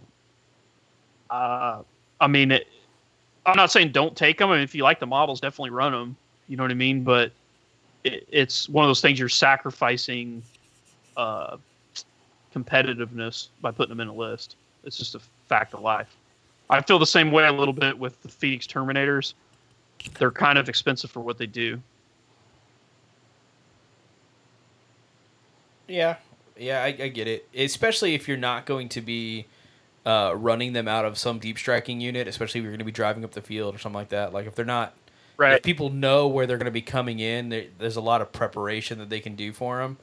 Uh, it- basically, you're going to see that with like every close combat unit out there, though. A, a, a really good close combat unit. So if Right. it's not something that is outflanking and fucking somebody up, then you really want it to be like deep striking and fucking somebody up. So. I get Well, it. like I said, where uh, my on that. first initial thought for for points was the Charybdis over the Spartan, but I just couldn't fit because of the all fast attacks were already taken. Just trying to use the models that he already had. Yeah, I got you. Sounds good. So next up on the list is a 1250 Black Shields list, Zone Mortalis. You want to go for that one, Ryan? Uh, yes. Uh, what's it's Luke, right? Oh, you don't even have it. I believe so. Sorry. No, uh, I don't. Hang That's on. Okay. Let me find it. He he sent us a uh, what does Mr. message Luke on. say? I think it's Luke. Hang on. I probably got his name right. Facebook. I think I did. I write so many lists, guys. I really do. Um, yeah, it's Luke. I was right. My memory didn't fail me. So this is from uh, Luke Alexander Morton. He just sent it to my. Uh, he just messaged me on uh, Messenger, so that's why uh, nobody else has it. So let's see what he wanted here. Uh, he says, "Can you write me a couple lists for your next episode, or just send them to me here if you don't mind? Uh, one is a Mechanicum slash Knight list, and the other is a Black Shield list. Um, for the Mech Knight list, I don't really care. Just want Mech part uh, as long as I have a few scoring units of Secutarii and I own a Knight, a Tropos, a magnetic, a magnetized small Knight, an Acheron, and a Lancer. So I wrote that list for him as well, but I just sent it to him on here. Uh, we can go over it if you know on a different episode if people really want that. Uh, then, uh, but I did do it for him. Then he says uh, the Black Shields. I currently don't have any models, uh, so uh, that's whatever but I was going to convert my black shields from the new Primaris Marines by replacing the heads and shoulder pads with Mark Six stuff for true scale black shields. So I want the black shield list to be a 1250 zone mortalis list. Feel free. Uh, ha- he basically said you have free reign. Do what you want. So this is what I ended up taking. So I took a Reaver Lord. Uh, that he has uh, Artificer armor, Power Fist, Lightning Claw, Cyber Familiar, Iron Halo. It's pretty much how I run mine. Uh, it's a really good loadout. Uh, he's is up being one of the better characters in the game. Really, the only uh, thing that he doesn't have is Eternal Warrior. Uh, depending on what um, Wrought by War he takes, you can get him up to Strength Five, Tough Five. That's how I run mine. But I didn't really pick. I let I'll let him pick his Wrought by War. Um, so for troops, I took uh, ten Marauders. The Marauder Chief has a Power Fist. Um, and then all the other guys in the squad have chain axes. Uh, two of the guys have pariah flamers, and then everybody in the squad that doesn't have flamers has a, a sturdy shotgun. So marauders are really awesome, um, and pariah flamers are really bananas in Zone Mortalis. I really really like them a lot. And then with all these shotguns, these string four shotguns are assault too, so you can double tap guys um, with your shotgun and then shoot them with two pariah flamers and then assault in and these Marauders are four attacks piece on the charge because they're two base, and then they have a chain axe bolt pistol. And if you do the uh, Chimera one where they have like fleet, what is it, fleet and rage, then there'll even be another attack, and they cause fear as well. Or you could do the one where they get you know plus one string, plus one toughness, which is obviously good. So there's a lot of different options there for your Wrought by War. Um, the second troops choice is a five man tactical support squad with they just come base with flamers. You're going to upgrade all those to pariah flamers for free. So it's going to be a unit of five pariah flamer guys. The sergeant has artificer armor, and then I bought the additional uh, close combat weapon for the entire squad. So they're also going to be two attacks base. Uh, so these guys obviously work great in zone. Uh, unit of just five torrented flamers. It's pretty awesome. And then they can also wall of death if somebody tries to assault you. And then if they do manage to make it to assault, you're going to be two attacks base per guy, which is pretty decent. Um, for the first elite choice, I took five Terminators. Uh, I put them in Cataphractii, but some people in Zone Mortalis, um, Tartaros is actually a pretty good option because you can Overwatch and run, which is pretty good for Zone. It just really depends on what he wants. The points are going to be the same either way. Uh, so these guys are armed with uh, three Power Fists and two Chain Fists, and then just stock Combi Bolters. Uh, so that's a really good Zone Mortalis unit. The second elite choice is 10 Space Marine veterans. Uh, the sergeant has Artificer armor, Power Fist, and then uh, six of the guys have Combi Meltas, and then two of the guys have um, Pariah Flamers in the unit. So you can go marksman with these guys, and you're still going to have these six melting shot when you need them. And then all your bolt guns will be poison with sniper, and then you'll have two sniper uh, pariah flamers. So sniper pariah flamers are pretty rotten. Mm, yeah, that's uh, one of the meaner things that you can do to somebody playing in Zone Mortalis. Yeah. like Pariah Flamers So- in so the- ZM. uh, it's not making you many friends. Yeah, yeah, it's pretty good. So then the third elite's choice is a Please apothecary take 80 detachment with just please. a yeah, with an apothecary and artificer armor. So this guy can be attached to any of the power armored units. So you can put him with the veterans, you could put him with marauders, or you could put him with the tactical support marines. Um, I would put him with whatever squad your Reaver Lord is in. It was originally designed for it to go in the squad because they're going to want to be assault assaulting a lot, where the other units are more shooty, so they're more susceptible to taking casualties. So the apothecary probably work best there. And then the final unit in the army is just five seekers as a fast attack choice, um, just base with no upgrades. So seekers really come into their own in Zone Mortalis. They're probably the most underrated unit for Zone Mortalis because of their special ammo. They're BS5. So you got to think in zone those little uh, strength three small blast rounds that are rapid fire. They become shred in zone because they're a blast marker, and they can't deviate through the walls. So even just five guys are dropping ten small blasts that are strength three shred, which will kill infantry really really good. And then the the other thing that's key is in zone mortalis when you get assaulted, if you pass an initiative check, you get to fire at full ballistic skill. Well, obviously because it's your opponent's turn, you can't have moved because you can't move during your opponent's turn. So you can use that heavy ammo, the Strength 5 AP2 heavy ammo, on Overwatch at full ballistic skill if you pass your initiative check and shoot them with uh, five Strength 5 AP2 shots on the way in. That'll do it. That'll murder something. Yeah. Oh yeah, all day.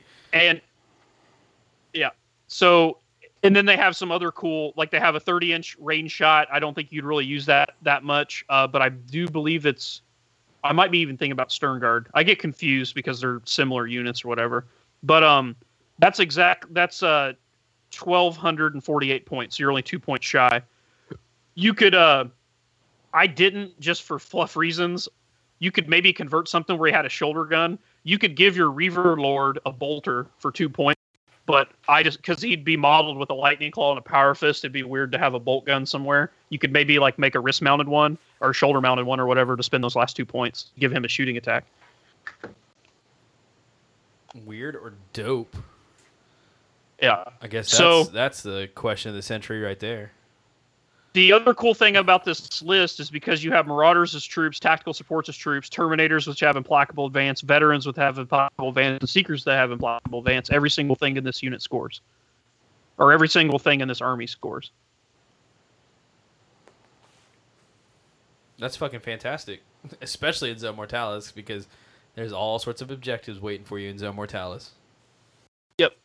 So I feel like this would be a good list, Especially if you're playing Um, like a Zone Mortalis, like a like a, a Zone Mortalis like a event, because then you know how they always like, oh, only if it scores can it control the main gun, or only if it scores can it do this or that.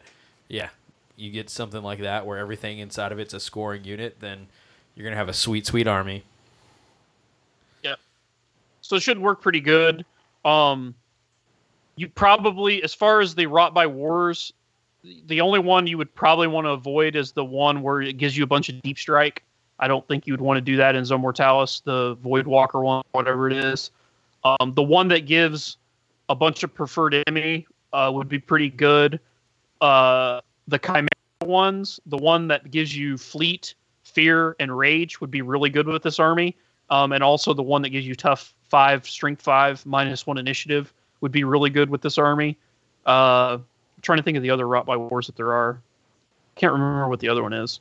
But uh, anyway, it, it, it'd be pretty solid. Like I, I think this is a solid list. You got plenty of stuff to deal with dreadnoughts in here, and you're gonna murder infantry, and you got a good amount of units that all score. So you should pretty much have all your bases covered. I like it. There's plenty of devastation packed inside that list. So, I mean, you're good to go, man. Hands down. Yeah. Reminds me of uh, one of the quirkier things from fifth edition where, like, the Dark Angels got their codex before the Space Marine codex came out, so there's a lot of weird stuff going on with that. But they're like, uh, their HQ unit came with bolter, bolt pistol, close combat weapon, so, you know, kind of setting the standard for that. Well, you could upgrade his bolter to a combi bolter, his pistol to like a plasma pistol, and his combat weapon to a pair of lightning claws. So he's got lightning claws and like two guns that he has to figure out how to use. Perfect. God bless.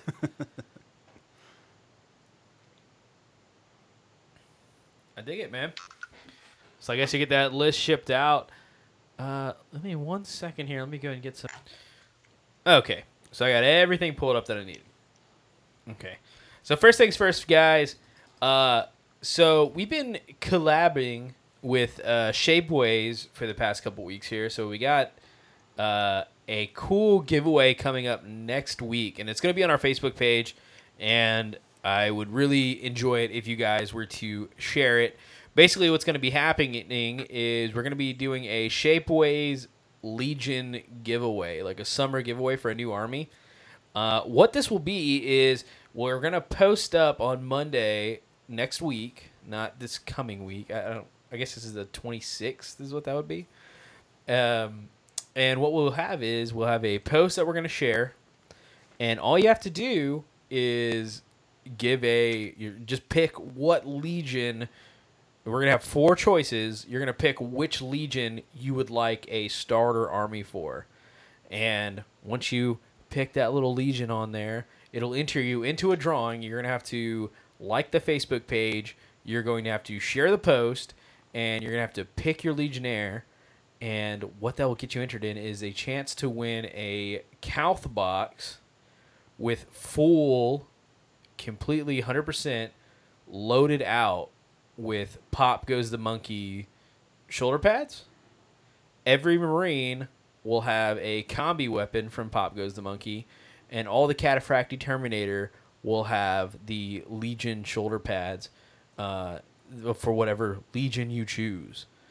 So And combi weapons. on them too. yeah. Oh yeah. Yeah, that's right. And combi weapons for the Terminators as well. So both versions as well. Uh, multi. It will have uh, uh, plasma and melta combi weapons for both of them.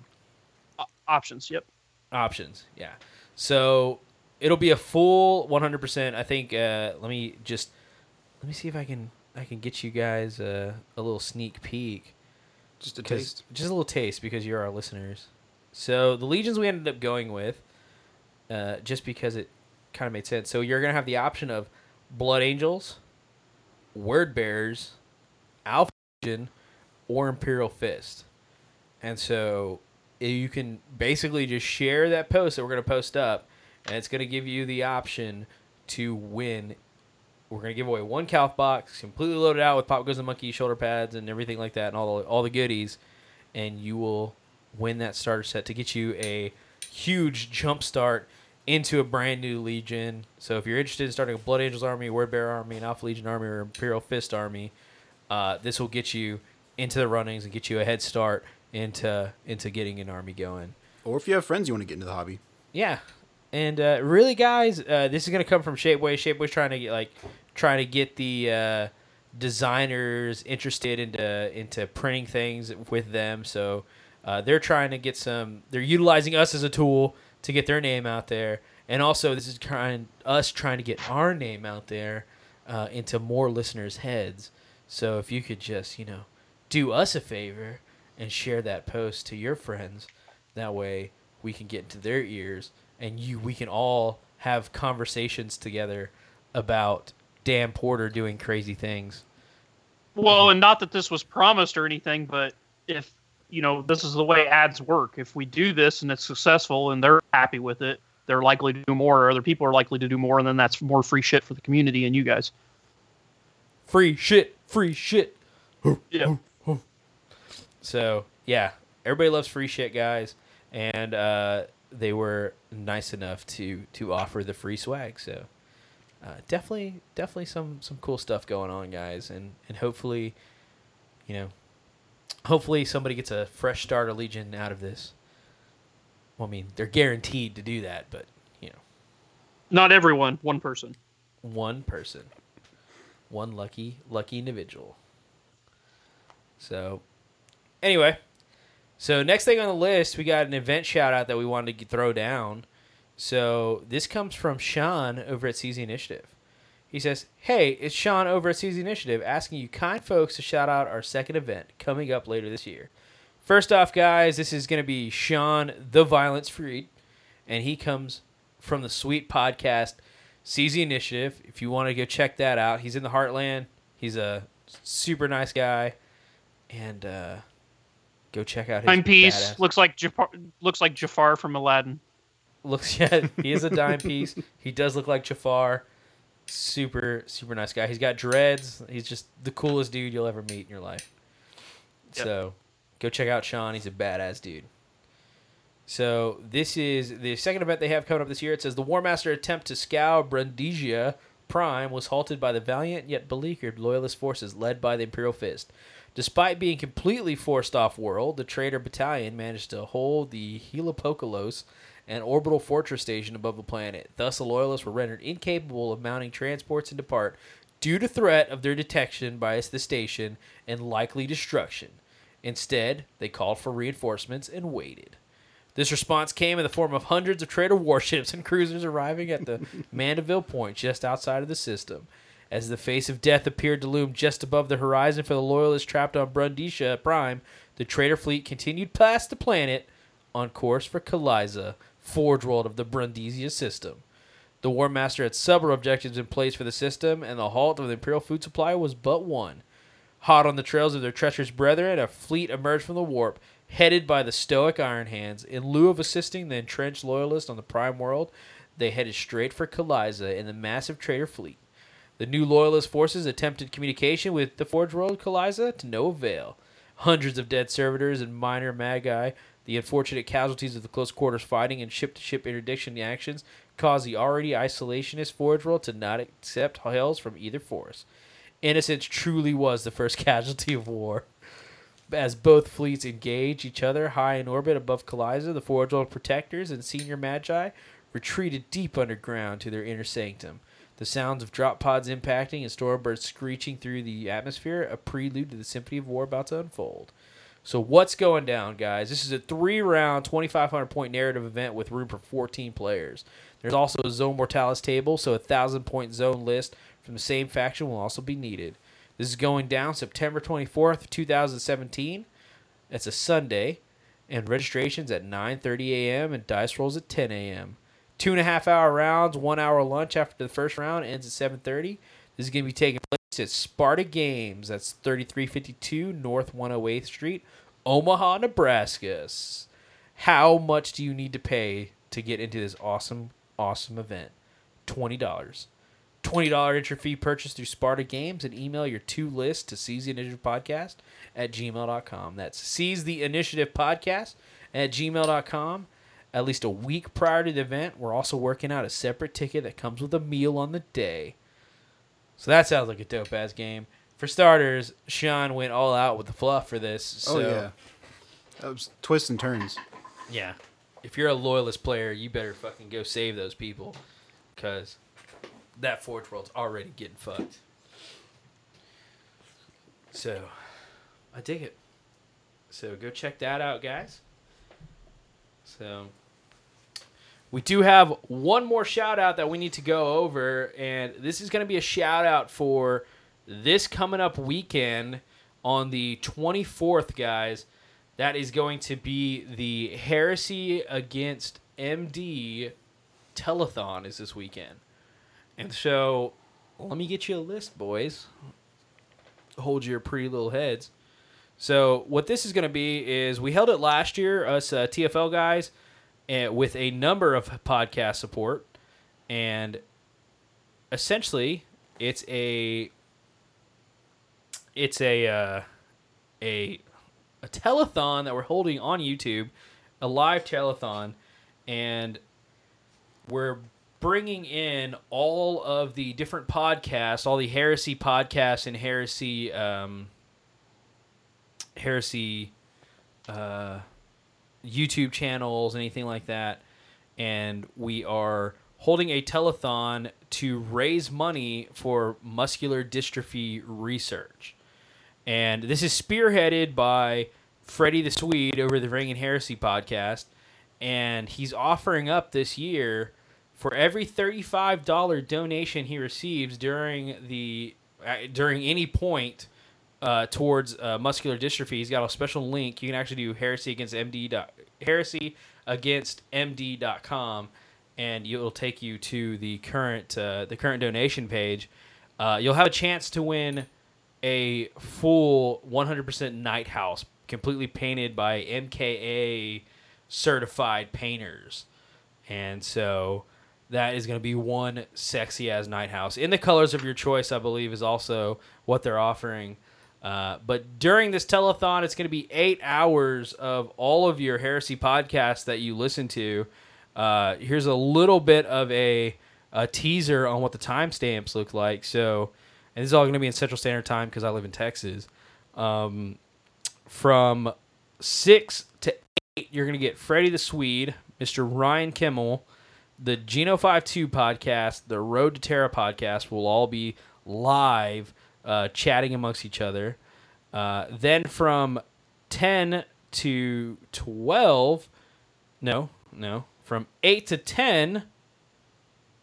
Oh, oh, I fucked that up. So that was from 6 to 8 is when Freddie, Ryan, Geno 52, and Road to Terra are going to be on.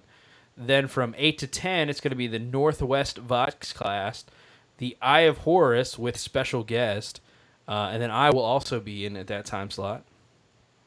Then from uh, 10 to 12, the Varangian Heresy, the Covenant of Fire podcast, and the Age of Darkness podcast will be live. Uh, and then rounding it all out from 12 midnight to 2 in the morning, you're going to have Sean over at Seize the Initiative podcast and Greg Dan over from the Imperial Truth. So, guys, these will be a 100% live telethon. Uh, now, I can assure you there's definitely going to be some talk in there, uh, but I can't promise this that it'll be 100% heresy. Talking for eight hours about heresy doesn't always end up uh, end out like that. But if there's ever been a case where you want to ask maybe your favorite podcast, your questions, or anything like that, this will be live. This will be recorded. Uh, so you will have a chat box that you'll be able to send them messages, send them uh, questions, or anything like that, and they will be able to answer it 100% live. So definitely something you guys should check out. It's going to be this coming up week, June 24th. Uh, if you go to warhammer30k.com, it'll lead you right to the YouTube page that's going to come up, and uh, it'll uh, it'll get you into that live feed. I'm pretty sure you're going to be shared if you're part of Facebook. I'm sure it's going to be shared fucking everywhere. So just uh, get ready for that. Um, so yeah, and it's for a good cause, man. Uh, if you remember last year, Freddie the Swede gave away a Warlord Titan uh, to for to raise money for muscular dystrophy, specifically Duchenne. Uh, and we he did give away that Warlord Titan. He uh, this year at Adepticon, it found its way over to the new hands of its owner. It was a beautiful Warlord. Uh, this year, it's going to be a full fledged Knight House. And I think Ryan, was there talk about a second Knight House, or am I making shit up? Uh, there may have been, but I, I'm not. I don't want to be the one to say that, and then we get in trouble. So I don't know. You're asking somebody that's like so far out of the loop. Um, so I get it. That's okay. So guaranteed one knight house for just a thirty-five. It just takes a a, a donation of thirty-five dollars to get you an entry. Multiple donations to the heresyagainstmd.com website will get you multiple entries, and that's all you really need to know, man. Go win yourself a full-fledged knight house. Hopefully, I'll enter enough, and then just they'll build my my uh, construction worker army for me. Fingers crossed, fellas. Fingers crossed. Together we can make this happen. So, anyway, that's all the shout outs I have. Ryan, do you have anything else you want to shout out, buddy? nope, not really. All right. I got Well, a I got a Dark Age podcast. If you want to know more about Dark Age, I got a Dark Age podcast. That's it. Ryan has a beautiful Dark Age podcast, and it's got a pretty strong following for only being one episode in. And so, oh, two now. in. Well, Jesus we don't. It's not out yet, but we recorded. We recorded it yesterday. So, guys, if you want to get on the first of the, the, the if you want to be in the front row of the highly the, the world's anticipated Dark Age podcast, go jump on Ryan's sweet, sweet, brand new podcast. Uh, it's called the what is it? Shadows of No, no, no, no. Echoes of Samaria. Echoes of Samaria podcast. Go listen to Ryan's voice and then Chris Chris Duncan, right? Yeah. Chris Duncan and Jacob Clark, three of my game. And- It's all three guys from, are me and those two. where We all play here at the game club. So so there you go, guys. Go check it out. Go give it a listen. And uh, also, if you enjoy our podcast, uh, go give us a please, please go give us a review on uh, on good old fashioned iTunes because that really bumps us up and lets people know. It, it sends us to the top of the list when people are looking for our podcast. And uh, also, if you really, really enjoy our podcast, we do have a Patreon group. Uh, our Patreon subscribers, uh, they do get special perks. We talk to them every day. We they have a special chat group that we're inside of, and we're talking with them. It's it's fantastic. They really do help us evolve our show. Uh, they're kind of like the insiders that let us know, like, hey, this is working, this isn't working. I'd like to see this, I'd like to see that. If you want to, if you want to be one of those uh, insiders, definitely think, consider uh, donating on Patreon. Uh, all it takes is a dollar an episode, and you're in. So, and uh, that'll that'll help. So, y'all have a good one, guys, and uh, we'll go ahead and put on some sweet music. I think I might go ahead and put on that uh that Batman Joker song. So, nice. prepare yourself I'll for that. see you later. guys.